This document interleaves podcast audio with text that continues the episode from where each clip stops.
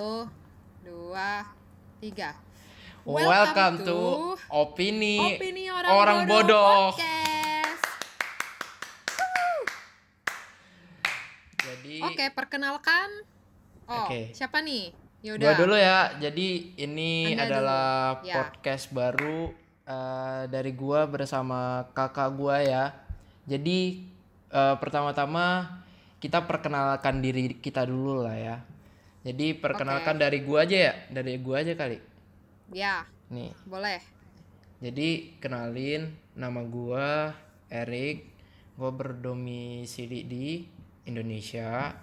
Uh, gua adalah seorang pelajar yang em, yang melanjutkan studinya em, di salah satu universitas di Pulau Jawa. Uh, Oke. Jadi gua gak mau expose universitas gua di mana gitu. Oke, Oke. lanjut. Em, nama saya Cindy. Wih, saya. Saya Gua adalah kayak interview. Gua, interview. gua adalah kakak dari Erik dan Oke. gue sekarang berdomisili di Perth, Western Australia. Oke. Gua lulusan salah satu universitas swasta di Western Australia dan sekarang gue Hmm. lagi berusaha untuk mencari kerja di saat pandemi virus ini gitu. Tepuk tangan dulu, tepuk tangan dulu. Doakan saya. Nah, Nah, jadi, sekarang em, kita bakal mulai ngomongin tentang podcast ini ya. iya. Podcast ini mengenai apa dan tujuannya apa segala macam. Kenapa namanya orang bodoh em, podcast. Iya. Jadi sebenarnya tujuannya lebih ke sharing ya, nggak Mm-mm. nggak melebihi itu. Dan kita di sini pengen menegaskan kalau kita tuh sharing sebagai individu eh, suara kita aja gitu, nggak Iya. menggunakan eh, sarjana kita, nggak menggunakan em, kalau kita tuh statement kita tuh ahli di, di bidang ini atau di bidang Iya, itu, iya. nggak. Kita beropini sebagai orang individual yang tidak memiliki ahli dan tidak membawa edukasi kita. Iya, Gitu. jadi gue mau sharing sedikit tentang cerita podcast ini. Sebenarnya eh, podcast ini sebenarnya gue mau buat karena gue sebenarnya pengen ngisi em, masa quarantine gue karena membosankan banget. Gue gak ngelakuin apa-apa gue gak produktif dan gue cuman eh, menjalankan eh, tugas gue sebagai eh, pelajar atau mahasiswa. Jadi eh, bener-bener gue eh, mau buat podcast ini bertujuan untuk em, being a productive person and actually I wanna give some values to you guys. Eh, jadi orang yang tepat yang gua ajak podcast itu sebenarnya kakak gua. Sebenarnya kenapa gua ngajak kakak gua untuk podcast sendiri gitu? Karena sebenarnya kakak gua itu she gives a lot of values to me uh, like about self development ya gue banyak terinspirasi dari dia gitu gue banyak dapat insight dari dia uh, dari um, topik yang kecil lah sampai topik yang benar-benar serius tentang bisa psikologi lah bisa tentang jurusan kuliah. Makanya menurut gue dia adalah orang yang tepat yang gue ajak. Sebenarnya banyak teman-teman gue yang mau gue ajak sebenarnya tapi ya gitu gitu. Gak jalan. Jadi gue ajak kakak gue gitu. Itu sih Nah, ceritanya. terus di video ini kita bakal ngomongin tentang coronavirus Iya. yang ya itu udah topik yang viral banget di mana-mana gue tahu. oke Tapi perbedaannya kenapa kita memproduce video ini atau konten ini ya? Iya. Em, dengan dibanding-bandingkan konten-konten yang lain itu Iya. perbedaannya adalah di sini gue sebagai individu yang udah merasakan gimana sih virus pandemi ini selama gue tinggal di Australia ini? oke. Terutama di Perth ya karena gue di sini nggak akan ngomongin bagian Australia lain kecuali di Perth karena gue tinggal di sini. Oke. Dan adik gue sebagai orang yang tinggal di Indonesia akan berkomentar mengenai apa yang terjadi di Indonesia gitu. Iya, jadi gua bakal-. Ya, jadi gue juga bakal ngebandingin sih. Gue sebagai em, penduduk Indonesia bakal ngelihat sebenarnya di Australia itu apakah eh, samakah em, apakah samakah ininya eh, cara-cara orang untuk menghadapi coronanya uh, dan tindakan-tindakan pemerintahnya itu sendiri gitu. Gue bakal membandingkan dari segala as- aspek lah gitu ya. Oke ya, lanjut. jadi kita akan membicarakan mengenai perbedaannya dan bagaimana masyarakatnya bertindak, bagaimana Iya. pemerintahannya em, mengatasi virus ini dan Iya. juga em, opini kita sendiri gitu. Menurut kita tuh Mm-mm. gimana? Apakah itu efektif? Apakah yang dilakukan pemerintah itu udah cukup benar apa tidak? Seperti Oke. itu. Dan sekarang, nah mungkin gua mungkin kita bakal kita mau mulai dari mana dulu nih? Uh, jadi menurut gua ya Indonesia kan udah terlalu mainstream nih kalau dibahas dan kita juga banyak sumber lah untuk membahas em, apa ya covid covid eh covid 19 ini di Indonesia gitu. Jadi menurut gua kita mending bahas yang di Perth karena itu merupakan sesuatu yang baru dan kita mendapatkan information from uh, abroad gitu ya menurut gua. Oke, lanjut berarti aja mulai Perth. Em, lanjut dari gua dulu ya. Iya. Nah, em, kalau kita ngomongin tentang coronavirus, kita pasti bakal inget di bulan Desember di mana itu peak-peaknya banget tuh coronavirus di Iya. Cina. Dan dari situ sebenarnya em, bulan Desember, bulan Januari coronavirus tuh belum nyampe ke Australia, belum nyampe ke Perth gitu. Dan Oke. juga gue yakin belum nyampe ke Indonesia. Oke oke. Tapi iya. gue kurang tahu kalau mungkin udah nyampe pun ya gue nggak tahu gitu. Gua orang nggak cautious gitu ya. Itu. Iya. Iya. Dan bahkan di tanggal 13 Februari pun em, sebenarnya di sini di sini ya di Western Australia itu masih belum ada coronavirus. Dan mulai di tanggal 20-an, tepatnya tanggal 21 Februari, ada satu cowok yang terinfeksi coronavirus karena Mm-mm. em, dia tuh bepergian dari luar Australia Oke. em, melalui suatu kapal yang disebut Diamond Princess nih. Mm-mm. nah, Kalau kalian tahu atau kalau kalian baca berita, gue nggak tahu ini disiarin di Indonesia apa enggak. Sebenarnya banyak banget kasus coronavirus dari kapal-kapal cruise ship kayak gitu. Ada nggak Mm-mm. kalau kalau ini?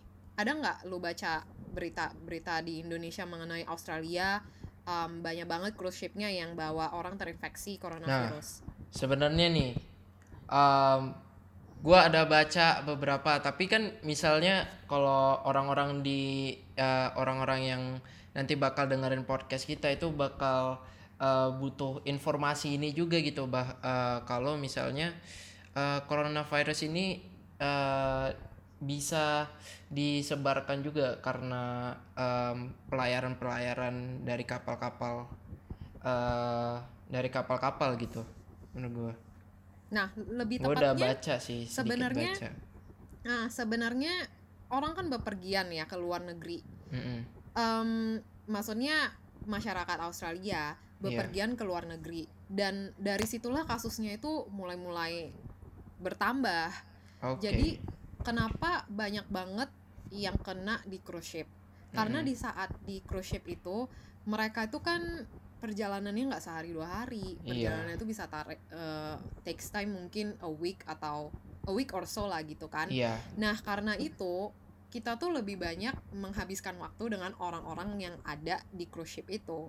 Mm-mm. Kalau aja satu yang terinfeksi dan di satu hari itu kita makan ketemu dia, Iya. em, bilanglah kalau nggak ketemu, tapi dia di suatu saat em, dia di suatu saat mem- mengunjungi satu spot di dalam kapal itu di saat itu dia batuk di saat itu dia Oke. bersin dan bersin atau cairan cairan yang dia keluarkan itu Iya. terkena di bagian di bagian kapalnya dan suatu dan seketika itu ada satu orang yang megang spot itu dan mereka terinfeksi mereka terinfeksi coronavirus karena itu Mm-mm. karena setelah mereka um, pegang spot itu atau mereka ya gimana pun caranya mereka nggak sengaja megang mata nggak sengaja megang hidung nggak sengaja megang mulut dan mereka nggak mengguna nggak mem- mempraktis hygiene yang benar. Mm-mm. hal-hal kayak gitu bisa aja kejadian apalagi kalau kita tinggal bareng orang yang terkena atau terjangkit coronavirus ini. Iya. makanya cruise ship itu banyak banget kasusnya gitu kalau di sini. Nah jadi gue lanjut lagi nih ya Iya. setelah setelah tanggal 21 Februari itu kan ada satu orang yang terjang terjangkit di Mm-mm. Western Australia nih gue nggak ngomong di sepanjang Australia Mm-mm. nah setelah itu em, mulai dari akhir Desember eh sorry akhir Februari bisnis-bisnis restoran khususnya restoran Chinese yang jual makanan Chinese itu agak struggling karena orang udah mulai punya persepsi ketakutan terhadap orang Chinese atau terhadap orang yang Asian looking. Karena Oke. mereka takut aja gitu. Mereka adalah turis. Kan kalau misalnya gua nih um, gue kan Asian looking juga nih. Mm-mm. tapi gue ngeliat orang lain yang Asian looking juga gue kan nggak tahu dia itu sebenarnya em, dari negara na- dari negara mana. Dia bisa aja terlihat kayak gue Asian looking tapi gue dari Indonesia. Banyak orang yang mungkin bisa aja ngira gue dari Cina gitu dan Mm-mm. di saat mereka ngira gue dari Cina mereka akan ngira oh itu kan negara itu bulan Desember tingkat infeksinya tinggi banget gitu gue mending Oke. physical distancing ah dari dia supaya gue nggak terjangkit gitu orang kan pasti mikir seperti itu nah hal-hal itu yang membuat restoran Cina dan orang-orang mulai punya ketakutan atau keresahan sendiri di saat mereka bertemu orang yang terlihat seperti Asia Mm-mm. Nah, Oke. setelah itu, setelah orang pertama yang terinfeksi, tanggal 21 Februari, angka kasus coronavirus ini mulai bertambah. Nah, di saat mulai bertambah, di bulan awal, di bulan awal, di bulan awal Maret, em, orang tuh mulai melakukan panic buying. Sebenarnya udah kejadian akhir Februari sih. Orang Mm-mm. udah mulai melakukan panic buying, maksudnya panic buying ini tuh mereka belanja bahan pokok berlebihan kayak misalnya daging, kayak misalnya beras, terus toilet paper, produk hygiene. Mereka belanja berlebihan aja. Jadinya stok-stok seperti itu jadinya sangat-sangat susah untuk ditemukan di uh, supermarket. Mm-mm. Make sense gak?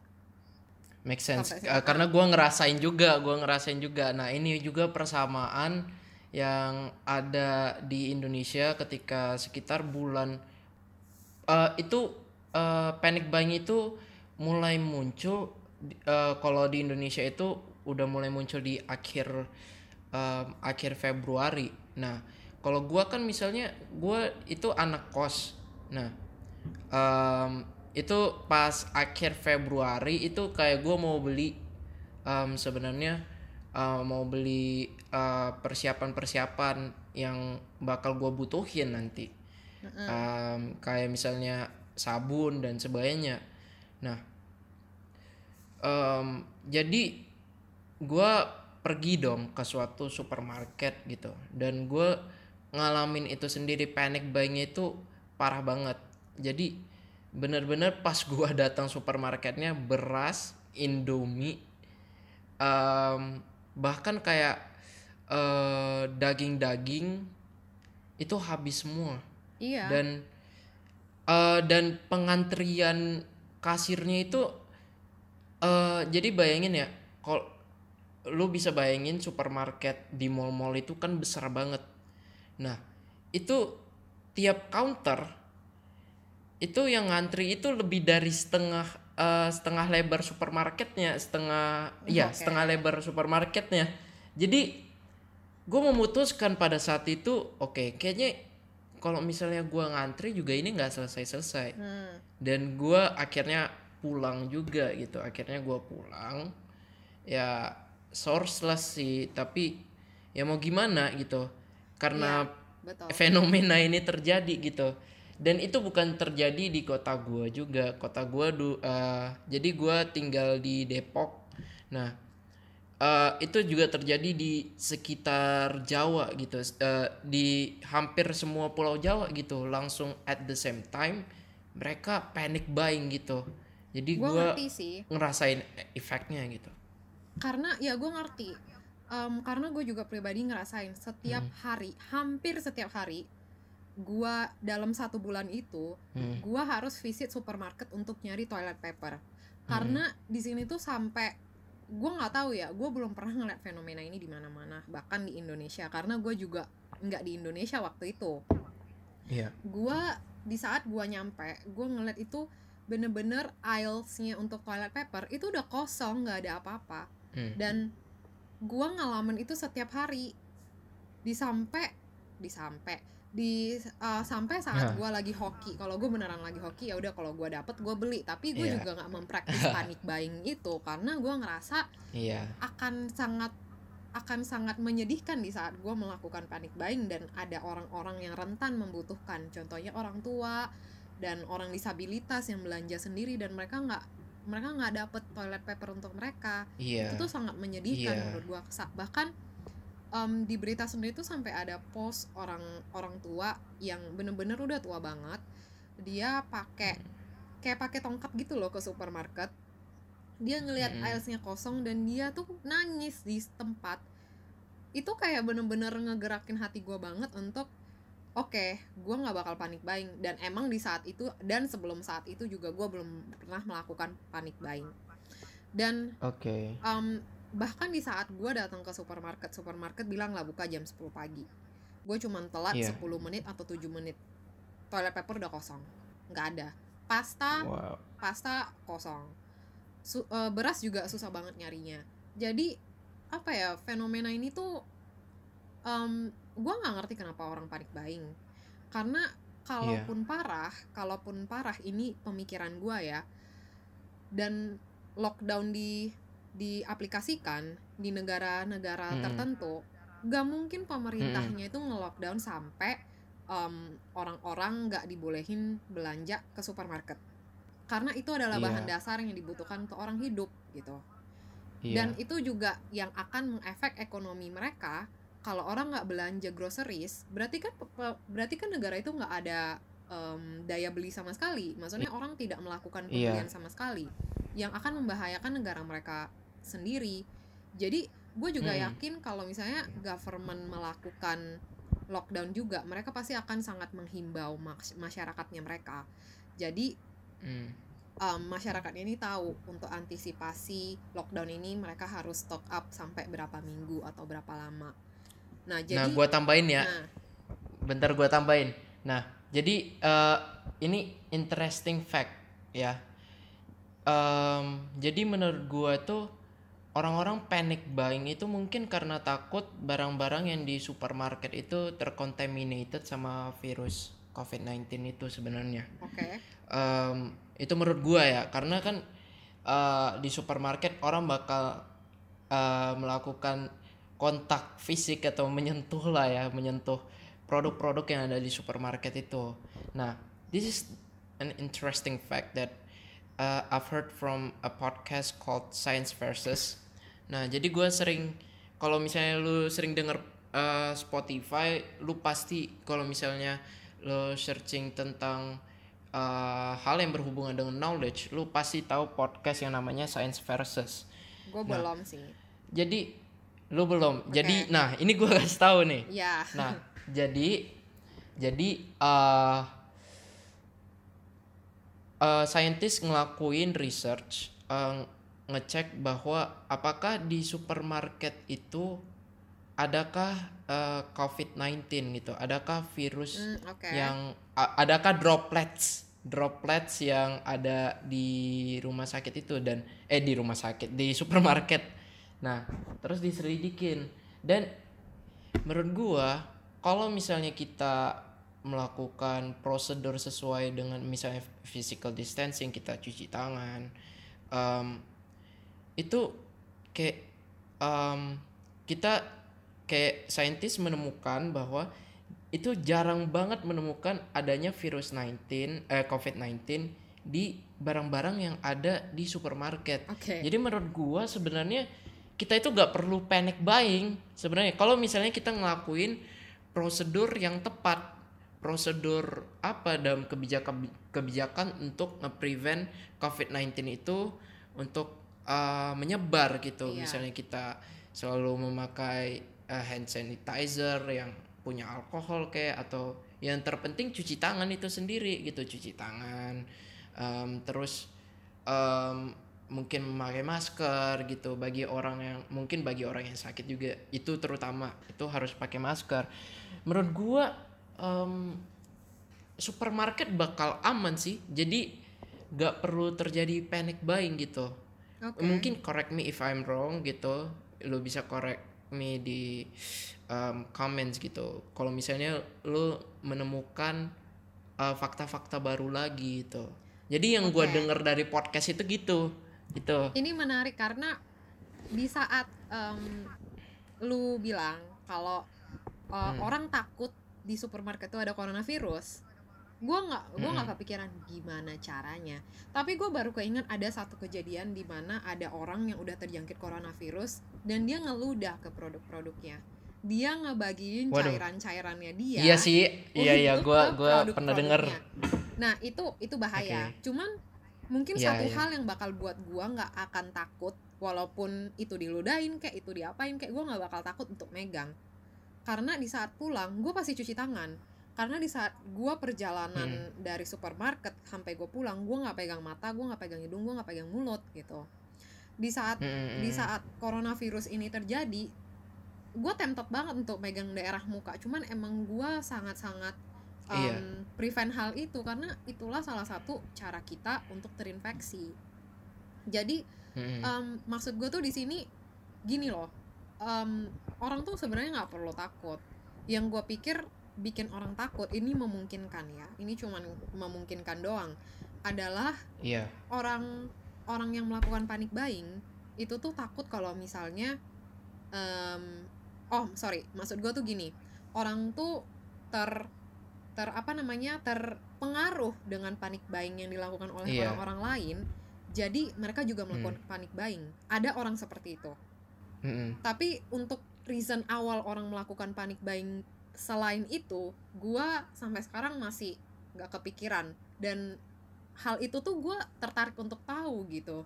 Dan gue juga ada satu kasus nih gue dapat cerita dari teman gua. Teman gua punya teman. Oke. Dan dia ngeliat wah ini kok orang-orang pada panik buying sih bla bla bla bla bla. Pokoknya Iya, awalnya iya. masih mikir kayak gitu.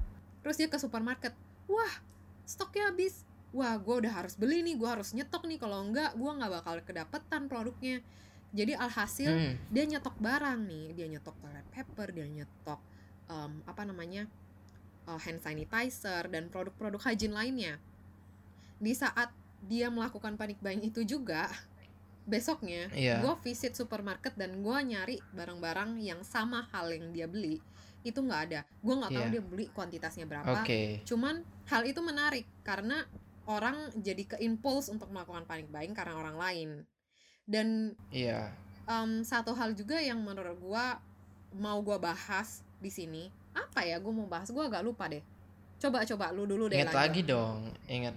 Oh nih, jadi gue mau eh gue mau share fact lagi nih, share fact. Nah jadi gue baca-baca dari jurnal ya. Gue gue kan gabut ya, jadi em gue gabut itu dulu nonton eh, net eh, dulu itu gue sering nonton Netflix sampai 10 jam tuh. oke itu gua 10 muntah. jam Gue mau muntah.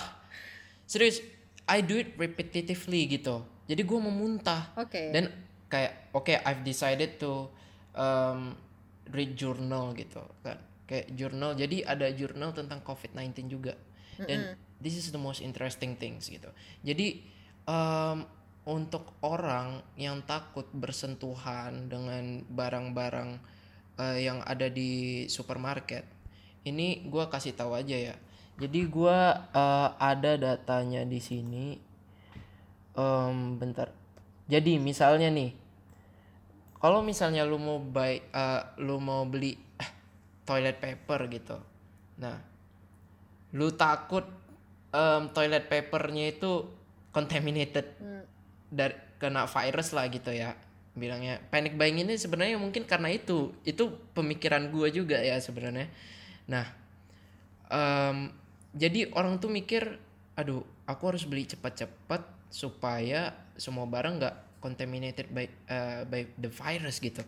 Sebenarnya gini, kalau misalnya lu beli kertas, ya apa pun yang terbuat dari kertas, virus itu akan hilang tiga jam, tiga jam setelah barang itu terekspos. ah iya gua Oke. denger tuh ya Nah, nah, jadi em, jadi kayak misalnya barang-barang yang eh, nggak metalik mereka eh, virus itu akan hilang lebih cepat Mm-mm, nah betul. kalau semakin metal bendanya itu semakin metal mak em, itu bendanya eh, akan makin lama untuk eh, virusnya hilang misalnya kalau eh, for some metals ya eh, virusnya itu baru hilang dua hari setelah dia em, terekspos sama virus itu. Jadi menurut aku kalau misalnya kalian takut akan hal yang misalnya aduh aku takut nih em, misalnya mau beli inilah mau mau beli buah atau apa gitu kan. Mungkin ya you may leave the fruit for like few days then you eat it gitu. Dan pastinya lu harus cuci gitu. Nah, Dan yang penting, kalau yang kalau lu penting gitu sebenarnya. sebenarnya kita nggak perlu nunggu atau ngebiarin em, buah itu tuh kayak duduk iya, berhari-hari. berhari-hari karena sebenarnya Oke. di Indonesia sendiri itu ada jual suatu produk untuk cuci kayak istilahnya apa sih sabun untuk cuci buah gitu loh dan kita Oh, ada. ada Oke, oke, gue baru Jadi tahu ini. sebenarnya orang nggak nggak nggak harus takut banget yang penting produk itu dapat ya udah kalaupun nggak Iya. dapat cukup cuci aja rendam pakai air panas cuci pakai em, vinegar itu cukup setahu Mm-mm. gue cukup cukup efek untuk em, membuang bakteri ya tapi gue nggak tahu ini akan cukup efektif untuk membuang virus apa enggak cuman gue ngeliat temen gue di saat dia beli buah dan dia nggak ada sabun pencuci Hmm. itu dia cuman eh, ngerendam pakai air panas dan dia ngerendam pakai cuka kalau nggak salah atau cuman Oh air ya, panas karena doang. virus gak suka suhu yang panas. Kalau misalnya gue denger-denger yang uh, COVID ini gak suka suhu yang tinggi gitu. Gue juga baca Heeh. itu. tapi gue nggak tahu secara sains apakah itu sebenarnya Iya. menghilangkan virus itu gue nggak gua nggak mengklaim itu Iya. menghilangkan virus gitu tapi Iya. gue ngelihat temen gue melakukan hal itu dan itu mungkin works mungkin enggak cuman em, Oke. pasti ada aja alternatif jadi nggak usah terlalu takut Iya, iya. banget yang penting sayurnya dicuci kalau takut banget ya udah tinggalin aja berapa hari kayak yang dia bilang Oke, terus oke. Jadi, hmm, Ah. lanjut dah. lanjut siapa nih mau yang ngomong gua dulu apa lo gua ada yang Nah, mau lu, gua sharing nih lu aja, lu aja Oke. dah. Gua Lu mau aja nanya dah. Lu udah inget belum yang lu inget? udah Gua Udah, mau, udah. mau nanya nih Oke, oke. gue mau tahu dulu nih kalau eh, pengalamannya lu pengalamannya lu Oke. dari lu sendiri nih ngelihat orang panik buying Mm-mm. mendengar eh, berita mengenai coronavirus ini dari media-media dan ngelihat efek coronavirus ini ke industri ke orang lain ke hidup orang ke Oke. ya yang sangat-sangat tragis lah ya apakah lu juga Iya. ada drive untuk melakukan panic buying nggak sekalipun Awalnya gue begitu. ya Awalnya gue begitu. terus apa Karena yang gini. membuat lu nggak jadi melakukan panic buying ini Nah, jadi awalnya gue sempat terpikir untuk ngelakuin panic buying dan of course gue eh, emak gue khawatiran orangnya. iya ya emak kita khawatiran iya orangnya. iya gue Nah, tahu itu lu tahu sendiri dia bakal panic buying sih. Walaupun dia tahu fact-nya, dia bakal panic buying gitu. Jadi nih ya, gue awalnya gue panic buying juga. Gue berpikiran seperti emak gue. Jadi em, suatu hari nih orang tua gue ngasih tahu, makanya gue ke supermarket karena orang tua gue ngasih tahu bahwa stok supermarket bakal habis gitu. Dan dan kebutuhan gue pun udah menipis pada saat itu. Dan gue ngeliat wah gila nih. Orang secautious ini toh. Terus gue juga mikir aduh nih orang rame banget dah di supermarket. Ini udah crowded. Misalnya kayak udah rame gitu. Dan mungkin aja virus terekspos di situ gitu. Maksud gue jadi makanya I've decided to get out from the supermarket gitu. Ya. Nah, terus uh, mungkin gue merencanakan maybe few days later I will buy something gitu. I will buy something from supermarket. Dan uh, gue mikir gitu, gue mikir, aduh gimana ya? Barang supermarket udah contami- uh, contaminated semua nggak ya? Karena virus ini gitu. Awalnya itu gue panik, gue bener-bener panik karena gue udah meramal nih, gue udah mulai meramal dari Januari itu gue udah mikir ini virus ini bakal datang nggak ke Indonesia? Dan gua denger-dengar virus ini bermutasi itu cepat banget gitu. Nah jadi gua udah menanamkan ketakutan ini dari Januari gitu. Tapi gua Oke. masih gak tahu apa-apa tentang virus ini. Dan gua di bulan Februari pun gua gak tahu apa-apa juga tentang eh, virus ini gitu kan. Oke. karena ini sesuatu yang baru gitu. Em, so gua mulai eh, berencana melakukan panic buying pada saat gua sendiri di em, Depok. Nah terus terlintas eh, suatu jurnal gitu yang gua bilang sama lu tadi gitu. Bak eh, kayak misalnya kalau misalnya barang-barang tercontaminated sama virus virus itu bisa bertahan berapa lama gitu. Terus gimana penanganannya? Baru gue ngerasa bahwa oke gua gak perlu takut gitu. Karena udah ada science udah ada fact yang em, yang eh, mempublikasi ini. Tapi kita gak tahu kan kita tahu kemampuan virusnya itu bermutasi itu Iya. gila gitu dia berevolusi Iya, terus kita bahkan sampai sekarang Iya. Em, dan itu bisa bikin jadi menurut gua, gua mengambil kesimpulan kita nggak perlu panik gitu. Virus itu bermutasi juga, tapi perlu perlu waktu gitu. Mm. Di- mereka itu perlu waktu juga. Nah, jadi menurut gua kita itu cautious aja, tapi jangan em, jadi saran gua jangan ada fear terhadap penyakit ini. Karena gini loh. Oke, misalnya kalau media gak make neror buat eh, nggak pakai teror em, news buat masyarakat takut akan covid ini mungkin masyarakat gak nggak ini nggak cautious gitu. Tapi teror news ini perlu juga. Tapi negatifnya dari teror news ini mereka nyebat eh, news news ini atau berita-berita ini nyebat eh, menyebabkan kita itu takut gitu. Kita bukan cautious lagi kita takut. Dan itu yang gue rasain ketika panic buying itu orang bukan cautious lagi. Orang melakukan panic buying itu bukan karena mereka cautious. Mereka paranoid gitu. Menurut gue ya menurut gue sendiri mereka paranoid. Mereka dipenuhi dengan fear ketakutan. Oke. Karena iya. so in the end jadi lu menurut gue nggak? iya. In the end kalau misalnya gua sendiri nih gua sebagai individu gua gak bakal ngelakuin. Oke. Tapi karena keluarga gua sendiri ya kan? Keluarga gua. Keluarga gua masih tetap panik gitu karena teror media yang meneror jadi mereka beli. ketakutan. Dengan ketakutan pasti mereka melakukan panic buying. Tapi eh, untuk sekarang ini mereka nggak maksudnya keluarga gue nggak terlalu panik lagi gitu. Oke. Keluarga Kalau gue nggak terlalu gue panik. pribadi ya kan gue di sini mulai dari Februari di mana Februari adalah kasus pertama uh, coronavirus ini kan. Dan Mm-mm. gue awalnya cuma mikir ah apaan sih? gitu. Karena gue belum belum gitu ngerti gitu virus ini. Gue bahkan meremehkan virus Iya. ini secara personally gitu. Oke. Di saat orang udah mulai praktis social distancing gue praktis social distancing tanpa ada ketakutan sama sekali. Tanpa oke. Iya tanpa ada ada cautious? Eh, hati-hati sih. Cautious atau ketakutan?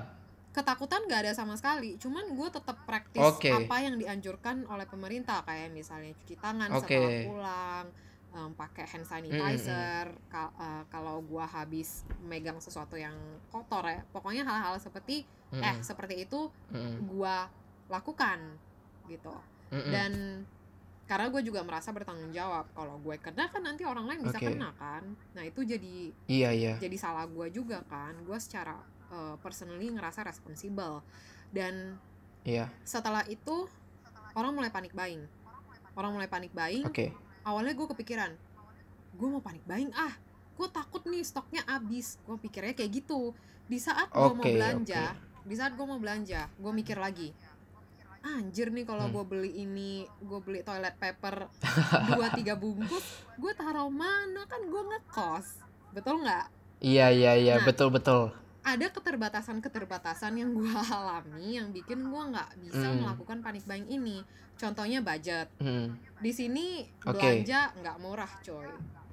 Um, Iya, gua Dan- ngerti. ya dan dan gue belum dapat kerjaan gue mau bayarnya gimana kalau misalnya nanti ke depannya Iya. gue masih butuh dana untuk gue makan kan nah terus um, itu pertama gue nggak ada space untuk naro Oke. barangnya kedua gue nggak ada budgetnya karena gue harus Mm. hemat setengah mati untuk gue bisa save up untuk um, bulan-bulan ke depan kalau misalnya gue masih belum dapat pekerjaan nah Iya. setelah itu gue makin merasa iba terhadap orang-orang yang rentan maksud gue Iya. rentan di sini itu adalah elderly sama disabilitas Iya, dan iya. orang-orang tertentu lainnya ya Em, di saat post posting postingan yang udah gue sebutin tadi di saat ada orang tua nyampe ke supermarket ngelihat aisnya kosong dia nangis dan gue ngerasa iba semenjak itu gue nggak pernah ada intention sama sekali untuk ngelakuin panic buying sedikit pun karena gue Oke. juga mikir kalau gue beli sayur banyak gue beli daging banyak em gue mau taruh itu daging di kulkas siapa gitu. Iya. It will be waste kalau misalnya Iya. itu basi gitu, iya Mm-mm. kan? Walaupun gue ada Uh-uh. tempat untuk penyimpanan apakah itu sayur bisa tahan maksudnya berminggu-minggu Iya. apakah dia bisa tahan kan nggak make sense juga di saat gue beli sesuatu yang gue ngerasa terlalu berlebihan buat gue sendiri yang ada-ada jadinya kita kan karantin juga kan di rumah terutama Iya, untuk cewek nih quarantine. di saat lu beli makanan terlalu banyak Iya. lu akan ada drive untuk makan lebih karena Iya, betul. penyimpanan lu itu tuh lebih banyak Iya. lu tuh berlimpahan makanan jadi gue saranin nih ya maksudnya di saat karantin Tips nih, Iya tips. tips untuk menjaga badan tetap segitu-segitu aja gitu tips um, Iya. jangan lakuin panic buying Em, terutama makanan mungkin kalau misalnya canned food makanan-makanan yang tahan lama oke lah tapi ya tetap lebih mindful aja karena orang rentan itu pasti lebih membutuhkan daripada kita dan Hmm. Makanan-makanan esensial kayak sayur, buah, daging itu pasti tetap restock kok. Pasti bakal tetap maksudnya supply supply chain juga ngerti. Sekarang orang tuh kebutuhannya lebih banyak karena orang tuh lebih berada di rumah. Em, jadinya industri-industri juga pasti akan memumpuni gitu. Akan sangat Iya, bekerja iya. keras untuk mumpuni supply eh maksudnya untuk memumpu- mumpuni demandnya kalian gitu. Jadi jangan Iya, takut. kalau menurut gua nah setelah panic buying Oke. gua mau nanya. Gimana keadaan supermarket? Apakah sayur dan da- daging buah dan segala macam itu habis apa ada-ada aja gitu stoknya? Gua mau nanya nih. Nah, kalau keadaan di Indo- Indonesia ya, Ya. gua kan sekarang tinggal di Tangerang. Mm-mm, karena gua harus bersama family gua. ya. Jadi supermarket di sekitar gua itu eh, masih eh, sekarang itu karena udah gak terlalu panik orangnya. Karena we can cope with it gitu. Ya. We can cope with it. We can cope this with this situation. Kita udah terbiasa. We are used to it. Jadi menurut gua stok itu udah stabil sekarang. Stabil karena orang udah tahu cara mengatasinya. Orang udah teredukasi gitu. di Bahkan- saat panic buying itu sendiri di saat panic buying di itu saat terjadi, panik nah di saat panik buying itu terjadi apakah stoknya habis atau enggak gitu? Iya yang kayak lu bilang lu Nah. ke supermarket terus lu lihat orang-orang ngantri terlalu banyak. Untuk sekarang ya? Bukan dulu. Dulu dulu Iya. habis. Habis Habis. semua cuy. Habis. Karena gimana ya orang itu takut gitu loh. Orang itu kan nah ini gua bilang lagi karena media. Media kasih teror orang cautious. Orang cautious bukan cautious lagi sebenarnya. Orang orang we're in fear gitu. We Oke. as a public uh, we're as a people in this uh, country we're panic gitu. We're in fear. Jadi kita itu cepet-cepet beli kebutuhan kita gitu. Apalagi yang um, daging-daging ya itu habis semua cuy. Iya di Dan- sini juga. dan wah pertama pas pertama itu wah gila banget nih gue masuk supermarket aja berdesak-desakan. Dan gue mikir kalau gue berdesak-desakan gini gue uh, berkumpul di suatu kumpulan orang-orang iya pasti kemungkinan lebih gede. virus itu lebih gede. Makanya gue pergi gitu. Jadi oke. menurut gue ah oke. Lanjut Oke. dah. Nih gue mau nanya lagi nih. Gimana atau apa tindakan yang dilakukan supermarket di Indonesia di saat panic buying itu sendiri terjadi? Waduh.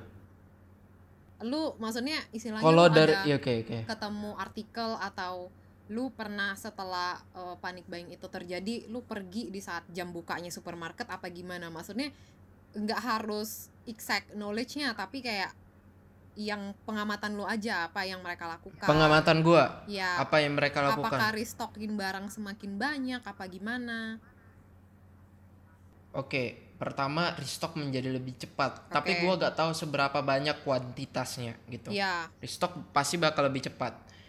Ehm, dan kalau misalnya penanganan yang gue lihat langsung, ya mereka em, terutama hygiene sih, hygiene dari supermarket itu. Jadi gue lebih kalau untuk sekarang untuk pengamatan gue sendiri, eh, mereka lebih sering bersihin gitu pada saat orang-orang eh, di supermarket gitu, mereka lebih sering bersihin, lebih sering ngelap-ngelap gitu. Jadi em, menurut gue supermarket, menurut gue ya memang cuman itu yang supermarket bisa ngelakuin gitu, karena demand masyarakat sendiri. oke Itu tapi sih. itu cukup bagus penanggulangannya menurut gua terutama untuk hygiene ya karena gue juga sempat Iya. em, ngeliat video atau postingan story temen gua di bulan Iya. Februari akhir atau Maret gitu gua juga lupa Em, itu lebih tepatnya di Sumatera Utara di supermarket yang namanya Oke, iya. Eh, apa ya supermarket apa yang yang gede ya lupa. ya pokoknya gua nggak usah Atau atau eh, nama. ya ya, dia gak usah sebutin. sendiri gitu lah Em, Oke. supermarket itu hire orang untuk ngelap eh, gagangan roli dan itu menurut gue Iya. kayak wah Indonesia udah sampai segini bahkan di Aussie aja belum gitu di Perth nggak ada loh Oke, oke. di saat di saat hal Hmm. itu terjadi di Indonesia di Perth belum ada tapi apa yang dilakukan oleh supermarket di sini adalah Iya. di saat orang panik buying, tidak lama setelah Mm. itu mereka mengeluarkan regulasi untuk melimit barang-barang yang em, lebih spesifiknya jumlah barang-barang yang orang bisa beli. Jadi contohnya, Oke. gue cuman boleh beli satu toilet paper, satu pack toilet paper untuk satu customer. Oh. Nah, Oke. Daging satu customer boleh beli dua. Em, Hmm. Walaupun gua datang sama temen gua, kita tuh tetap dihitung satu entity gitu. Karena kita ngelakuin Oke. satu transaksi. Nah, jadi bilanglah satu transaksi dua daging limitnya, satu transaksi satu toilet paper limitnya. Kayak gitu. Di saat orang melakukan pembelian yang berlebih terhadap toilet paper, itu tuh mereka udah ada staff atau manajer yang nongkrongin di aisle-nya jadi ngeliatin orang-orang ngambil toilet paper Oke. berapa banyak di saat mereka ngambil berlebih dia akan approach orang itu dan ngomong hey ma'am kamu nggak boleh ngambil lebih dari situ Em, limit hanya satu Oke. orang jadi diambil Oke, oke. tahu nggak Jadi itu kenapa? cuman regulasi untuk toilet paper gitu. enggak untuk essential Oke. item Untuk sabun, Oke. pasta, nasi banyak pokoknya eh, ya Oke, barang-barang oke. esensial kebutuhan sehari-hari gitu bahkan canned Mm-mm. food gitu kayak canned fruits juga loh canned fruits loh Mm-mm. bayangin nah Oke, oke, iya. setelah Wah. itu em, tadi gue mau ngomong apa ya nah gue mau Waduh, lupa gue mau lagi. jelasin kenapa mereka ngelakukan itu karena Oke. sebelum mereka em, sebelum mereka melakukan itu atau di saat mereka mengeluarkan regulasi itu gue nggak tahu ini Hmm. adalah alasan untuk kenapa mereka mengeluarkan regulasi itu atau enggak cuman em, seingat gue ada customer Oke. yang berantem karena toilet paper Oke. yang berantem karena mau beli Oh. barang tapi dia ngeliat orang lain ngambil terlalu banyak dia mau minta satu dia mau ngambil satu orang nggak ngasih sampai main pukul-pukulan. Oh iya, iya. sampai staffnya dimaki-maki. Oke. sampai staffnya dimarah-marahin. Nah jadi itu bisa salah sa- salah satu hal yang dilakukan supermarket untuk mengatasi. Mungkin. Gue lupa itu Oke. uh, kejadiannya terjadi setelah mereka announce itu atau sebelum. Seingat gue sebelum karena gue inget banget banyak banget uh, ada satu customer itu viral loh di sini ada satu customer anak dan ibu satu troli toilet Iya. paper semua. Ada satu orang Waduh. mau ngambil satu toilet paper aja karena dia butuh banget. Satu doang dia nggak dapat dia minta gitu. Mm-mm. Em, oh dia bukan minta malah. Dia ngelihat di situ ada dia ngambil gitu. Terus orang yang udah punya toilet paper full di trolinya narik. Jadi mereka tarik tarikan Oke. Tarik tarikan Oke. sampai main fisik main pukul jadi mau nggak mau staffnya harus turun tangan Itu sama-sama cewek tuh. iya sama-sama cewek. cewek. jadi Oke. hal hal kayak gitu tuh bener-bener disayangkan banget tapi Iya sih. setelah diadakan restriction ini, limitasi ini dan ada staff juga yang eh, ngejagain atau ngeliatin memastikan orang mematuhi peraturannya dan bahkan supermarket hire security lebih untuk em, mencegah kejadian-kejadian negatif terjadi di supermarket. Menurut gue itu Oke, oke. adalah hal yang cukup baik penanggun penanggulangannya untuk panik buying dan segala hal. Dan setelah regulasi itu terjadi pun atau diaplikasikan, sebenarnya panik buying masih Oke. terjadi. Mm-mm. Em, panik buying masih terjadi. Maksudnya Ya gak menurut gua juga gak mungkin itu hilang gitu. Karena apa ya kan kita em, kita itu adalah seorang individu gitu. Maksudnya kita terbagi dari beberapa sifat gitu. Mungkin beberapa orang itu like mereka itu paranoid banget gitu. Iya, mereka tuh ada yang paranoid. Ya contoh aja. Contoh aja orang tua kita gitu. Orang Iya. tua kita mama kita. Tapi itu ya karena regulasi ini juga panik buyingnya ter Iya. lebih rapi dan Oke. walaupun regulasi ini udah terjadi udah teraplikasi bukan berarti stok supermarket semakin banyak setiap harinya enggak oke tapi oke. kayak karena panik buying sebelumnya itulah industri-industri itu jadi kewalahan untuk men- memenuhi demand dari masyarakat jadi Hmm. kadang itu airnya bisa kosong, kadang bisa terisi cuman sebagian, kadang bisa terisi Oke. pagi tapi ja- berapa menit setelah itu habis. Jadi Hmm. ada aja. Dan akhir-akhir ini untungnya orang udah nggak panik buying em, dan orang lebih chill aja. Udah hal-hal kayak gitu Iya. udah nggak terjadi lagi walaupun restriction masih ada. Jadi stok-stok di supermarket Oke. juga udah mulai membaik supply-nya. Dan Mm-mm. itu tuh hal-hal yang tanda-tandanya baik menurut gua. Kayak Hmm. gitu. Oke. Oke, dari tadi kan kita ini bicarain uh, soal ya soal panic buying dan fenomena-fenomena yang terjadi di supermarket uh, saat Agak eh, wabah out- COVID-19. Agak off topic kita ya. Iya, jadi menurut gua ini nanti dibatasin aja ya. Ini jadi topik kita yang pertama ini panic buying ya. Oke. Panic buying. Jadi jadi gua bisa simpulin nih. Panic buying itu adalah masalah yang besar di Australia. Betul nggak? Iya, Kalau untuk COVID. Cukup. Kalau untuk COVID. cukup besar. Jadi, nah, gue sebenarnya mau nanya beberapa hal. Mungkin untuk beberapa negara ya, em, untuk COVID eh, karena respon COVID-19 ini, mereka pasti punya variety of problems gitu, bervariasi gitu. Oke. Oke. Eh, jadi gue mau tahu dong, misalnya kalau misalnya di Australia atau di Perth, ya kan, itu sebenarnya masalah yang terbesar dihadapin selain panic buying itu apa sih? Em, selain panik buying, ekonomi sih sebenarnya. Karena kan Ekonomi, oke. em, negara mana pun pasti dapat pendapatan Iya dari pasti, pasti. foreign people kan, dari traveling, Iya. Em, dan hal itu nggak bisa terjadi saat covid. Karena Iya. di saat nih gue mau cerita tentang apa yang dilakukan pemerintah setelah ada orang yang terinfeksi. Maksudnya Oke. jangka waktunya itu bener-bener pek singkat banget pemerintah tuh tindakannya langsung cepat langsung ngeputusin untuk Oke. nutup border dan em, langsung em, meng-announce atau menghimbau orang-orang untuk melakukan social dis- distancing dan bahkan Hmm. dia sampai melimit orang-orang untuk eh, melakukan social gathering gitu ya kayak Oke, kita sekarang kita nggak boleh keluar kalau kita keluar kita cuman boleh ketemu sama satu orang kita cuma boleh berdua Ah, tuh Iya. dan itu boleh dilakukan Itu berdua di public. Berdua di public Di atau public. misalnya di rumah. Oke. di rumah juga Berarti mall masih bukan?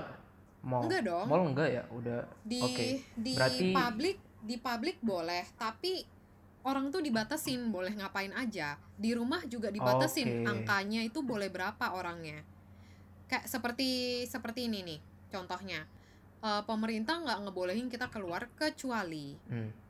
dia bener-bener nggak ngebolehinnya nggak yang strict gimana banget sih tapi Iya. ya dia menghimbau dan kalaupun kedapatan orang melanggar akan dikenakan sanksi Oke. Nah, dia menghimbau untuk orang em, keluar untuk belanja pertama. Bukan belanja shopping loh ya, bukan shopping baju, shopping ini loh. Lebih ke shopping bahan Iya. baku pokok. Itu pertama. Oke. Kedua, untuk olahraga, itu nggak masalah. Hmm. Ketiga, untuk Oke. beli makanan, karena orang butuh makan kan.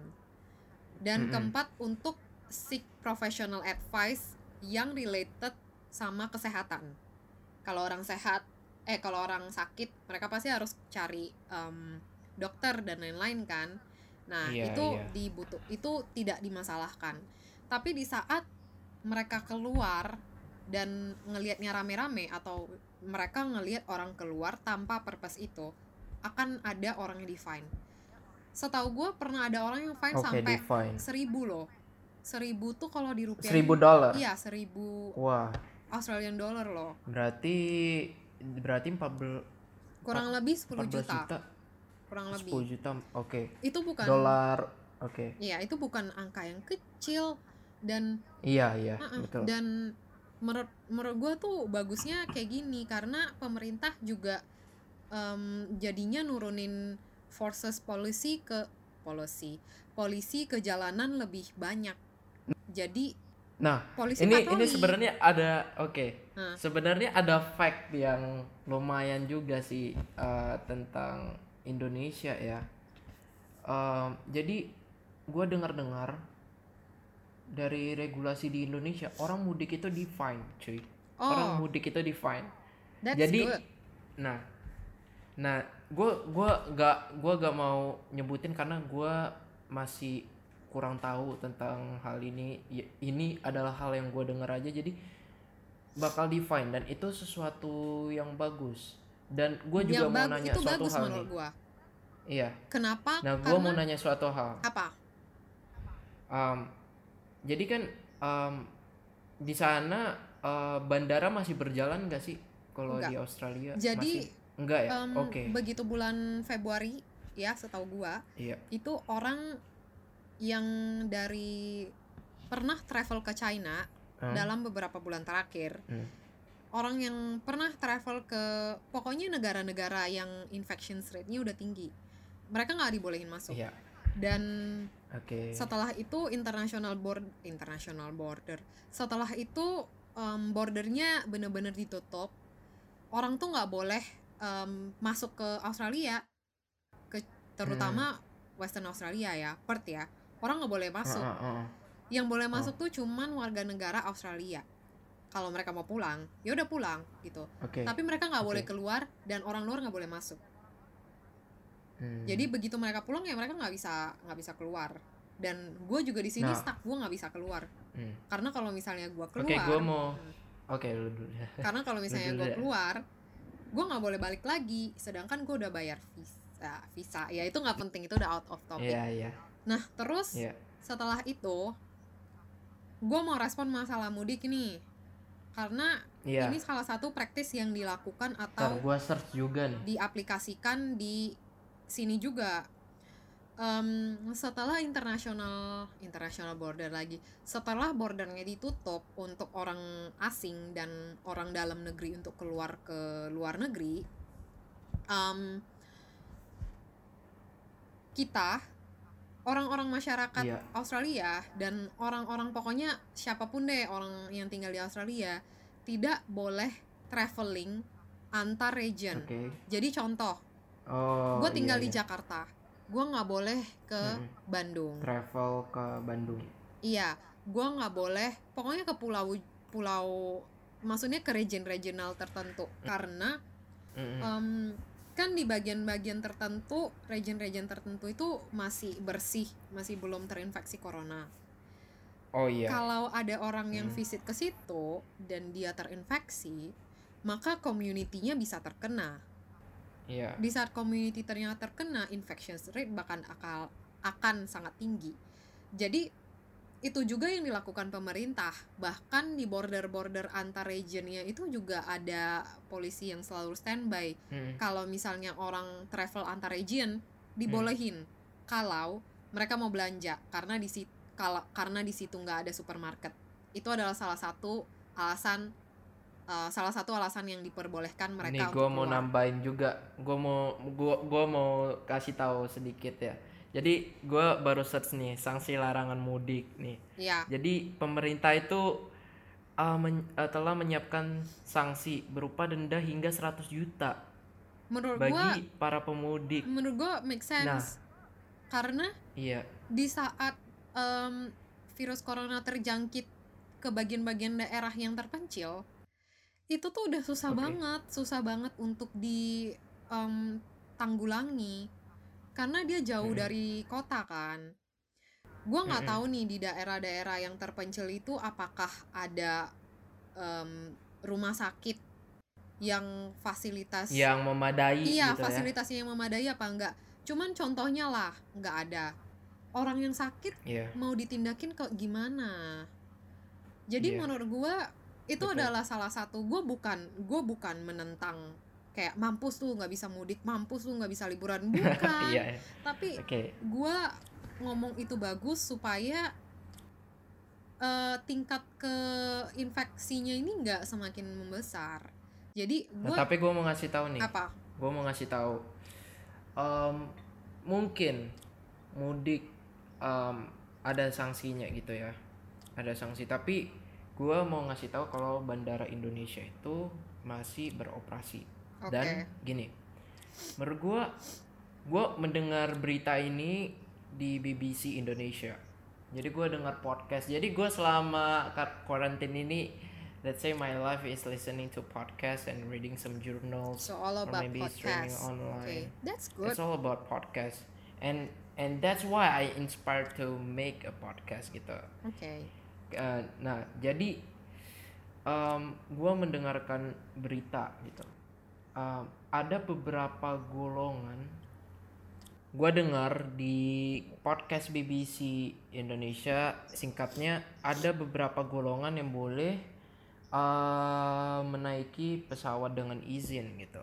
Maksudnya dengan uh, beberapa izin. Kayak golongannya itu gue lupa ya mungkin WNI yang berasal dari luar negeri dan mungkin punya uh, dan golongan lainnya gitu atau misalnya ada orang yang punya urusan tertentu gitu Mm-mm. Nah, terus mereka cuma perlu menyiapkan beberapa dokumen untuk pergi gitu, Oke. untuk naik bandara. Oke, this is the this is the flaws that I find in this kind of uh, regulation gitu. Gimana kalau misalnya orang yang diperbolehkan ini malah pergi mudik gitu? Menurut gua dan sih gue lumayan setuju gue lumayan setuju dengan mm, jadi ini gue juga mikir ini adalah pendapat dari profesor yang salah satu universitas di uh, yang ada di Universitas Indonesia ada salah satu dosen gitu. Jadi dia berpendapat begitu gitu. Jadi um, bagaimana kalau golongan-golongan ini yang diperbolehkan yang mendapatkan hak spesial ini bakal mempergunakan kesempatannya untuk pergi ke mudik gitu oke. pergi mudik Menurut gua sih hal itu sangat disayangkan ya kalau orangnya sendiri iya menggunakan peraturan atau memanfaatkan peraturannya untuk hal yang negatif. Karena kan sebenarnya Iya. peraturan itu digunakan untuk manfaat orang itu sendiri kan. Em, Mm-mm. dan menurut gua juga pemerintah gua nggak tahu nih eh, lebih tepatnya peraturannya seperti apa. Tapi mungkin kalau ada dokumen kayak ada dokumen resmi yang mendukung orang itu mau ke mana untuk tujuan apa iya iya dan em, segala hal yang berkaitan untuk dia alasan dia travel itu kalau dia ada dan dia bisa provide Nah, itu kalau dibolehkan, nah itu akan semakin bagus. Dan untuk orang Oke. travel juga harus dipastikan kalau mereka tuh butuh atau mereka tuh punya sertifikasi yang menunjukkan kalau mereka tuh sehat dan bebas dari COVID. Dan menurut gua cukup Oke. dua dokumen itu kalau orang bisa provide atau kalau diminta itu akan sangat bagus banget. Itu kayak Hmm. pasti menjamin kalau orang itu menggunakan peraturan tidak untuk manfaat-manfaat tertentu atau tidak menyalahkan peraturan itu dan dan dianya juga pastinya covid free kan dan itu akan tetap aman untuk society di bagian sana. Gitu sih kalau menurut gua. Iya, jadi harus ada tambahan dokumen ya untuk em, bepergian gitu ya. ya itu menurut gua pribadi ya karena em, gua pribadi juga ngelihat pemerintah sini juga mempraktekkan hal itu. Jadi kayak yang tadi gua bilang travel regional di sini juga restricted kan orang nggak bisa asal Iya. sembarangan travel orang nggak boleh liburan ke bagian sini dan untuk orang Hmm. mau keluar ke region mereka harus ada alasan tertentu salah satunya yang gua bilang tadi mereka kalau misalnya mau belanja bahan pokok dan di sana nggak ada supermarket itu dibolehkan atau mereka kerja gitu mereka kerja em, Oke. ya kalau mereka kantornya di luar eh, region mereka kan mereka mau nggak mau harus travel antar region dan mereka ha- harus ada dokumen yang menunjukkan kalau mereka itu kerja di perusahaan itu nah kalau Iya. hal-hal seperti itu aja ada atau mungkin dipraktekkan atau mungkin sekarang tuh dipraktekkan sebenarnya kan kita nggak tahu nah Oke. itu akan Oke. sangat bagus kalau menurut gua pribadi juga nah sekarang. Kita kan tadi barusan ngomongin tentang travel region tentang bandara kita Mm-mm. lanjut tak Ah, gua mau nambahin nih. Jadi di Garuda itu udah jelas regulationnya, udah jelas ada. di mana Jadi ada beberapa. Nah, jadi ada beberapa misalnya kriteria pengecualian. Jadi menurut gua dokumen persyaratannya ini udah lumayan em, jelas. Jadi kayak misalnya ada harus ada surat tugas sama melaporkan rencana jadwalnya gitu. Terus ada yang pastinya juga harus ada tes ya kan. Harus ada tes COVID-19 ya apakah dia em, tercontaminated atau enggak gitu. Untuk Garuda sih itu sih udah udah jelas regulasinya. nah itu Jadi, bagus kalau Nah, kayak gue mau gitu. nambahin, gue mau nambahin lagi, gue mau nambahin lagi. Tapi ini berhubungan dengan ekonomi. Kita berbicara dari tadi tentang ekonomi. Gimana ekonomi bandara ini? Nah, jadi gue mau nambahin nih, uh, a sad thing sih buat pekerja-pekerja di Garuda. Jadi gajinya itu dipotong setengah, cuy. iya Gajinya itu dipotong setengah.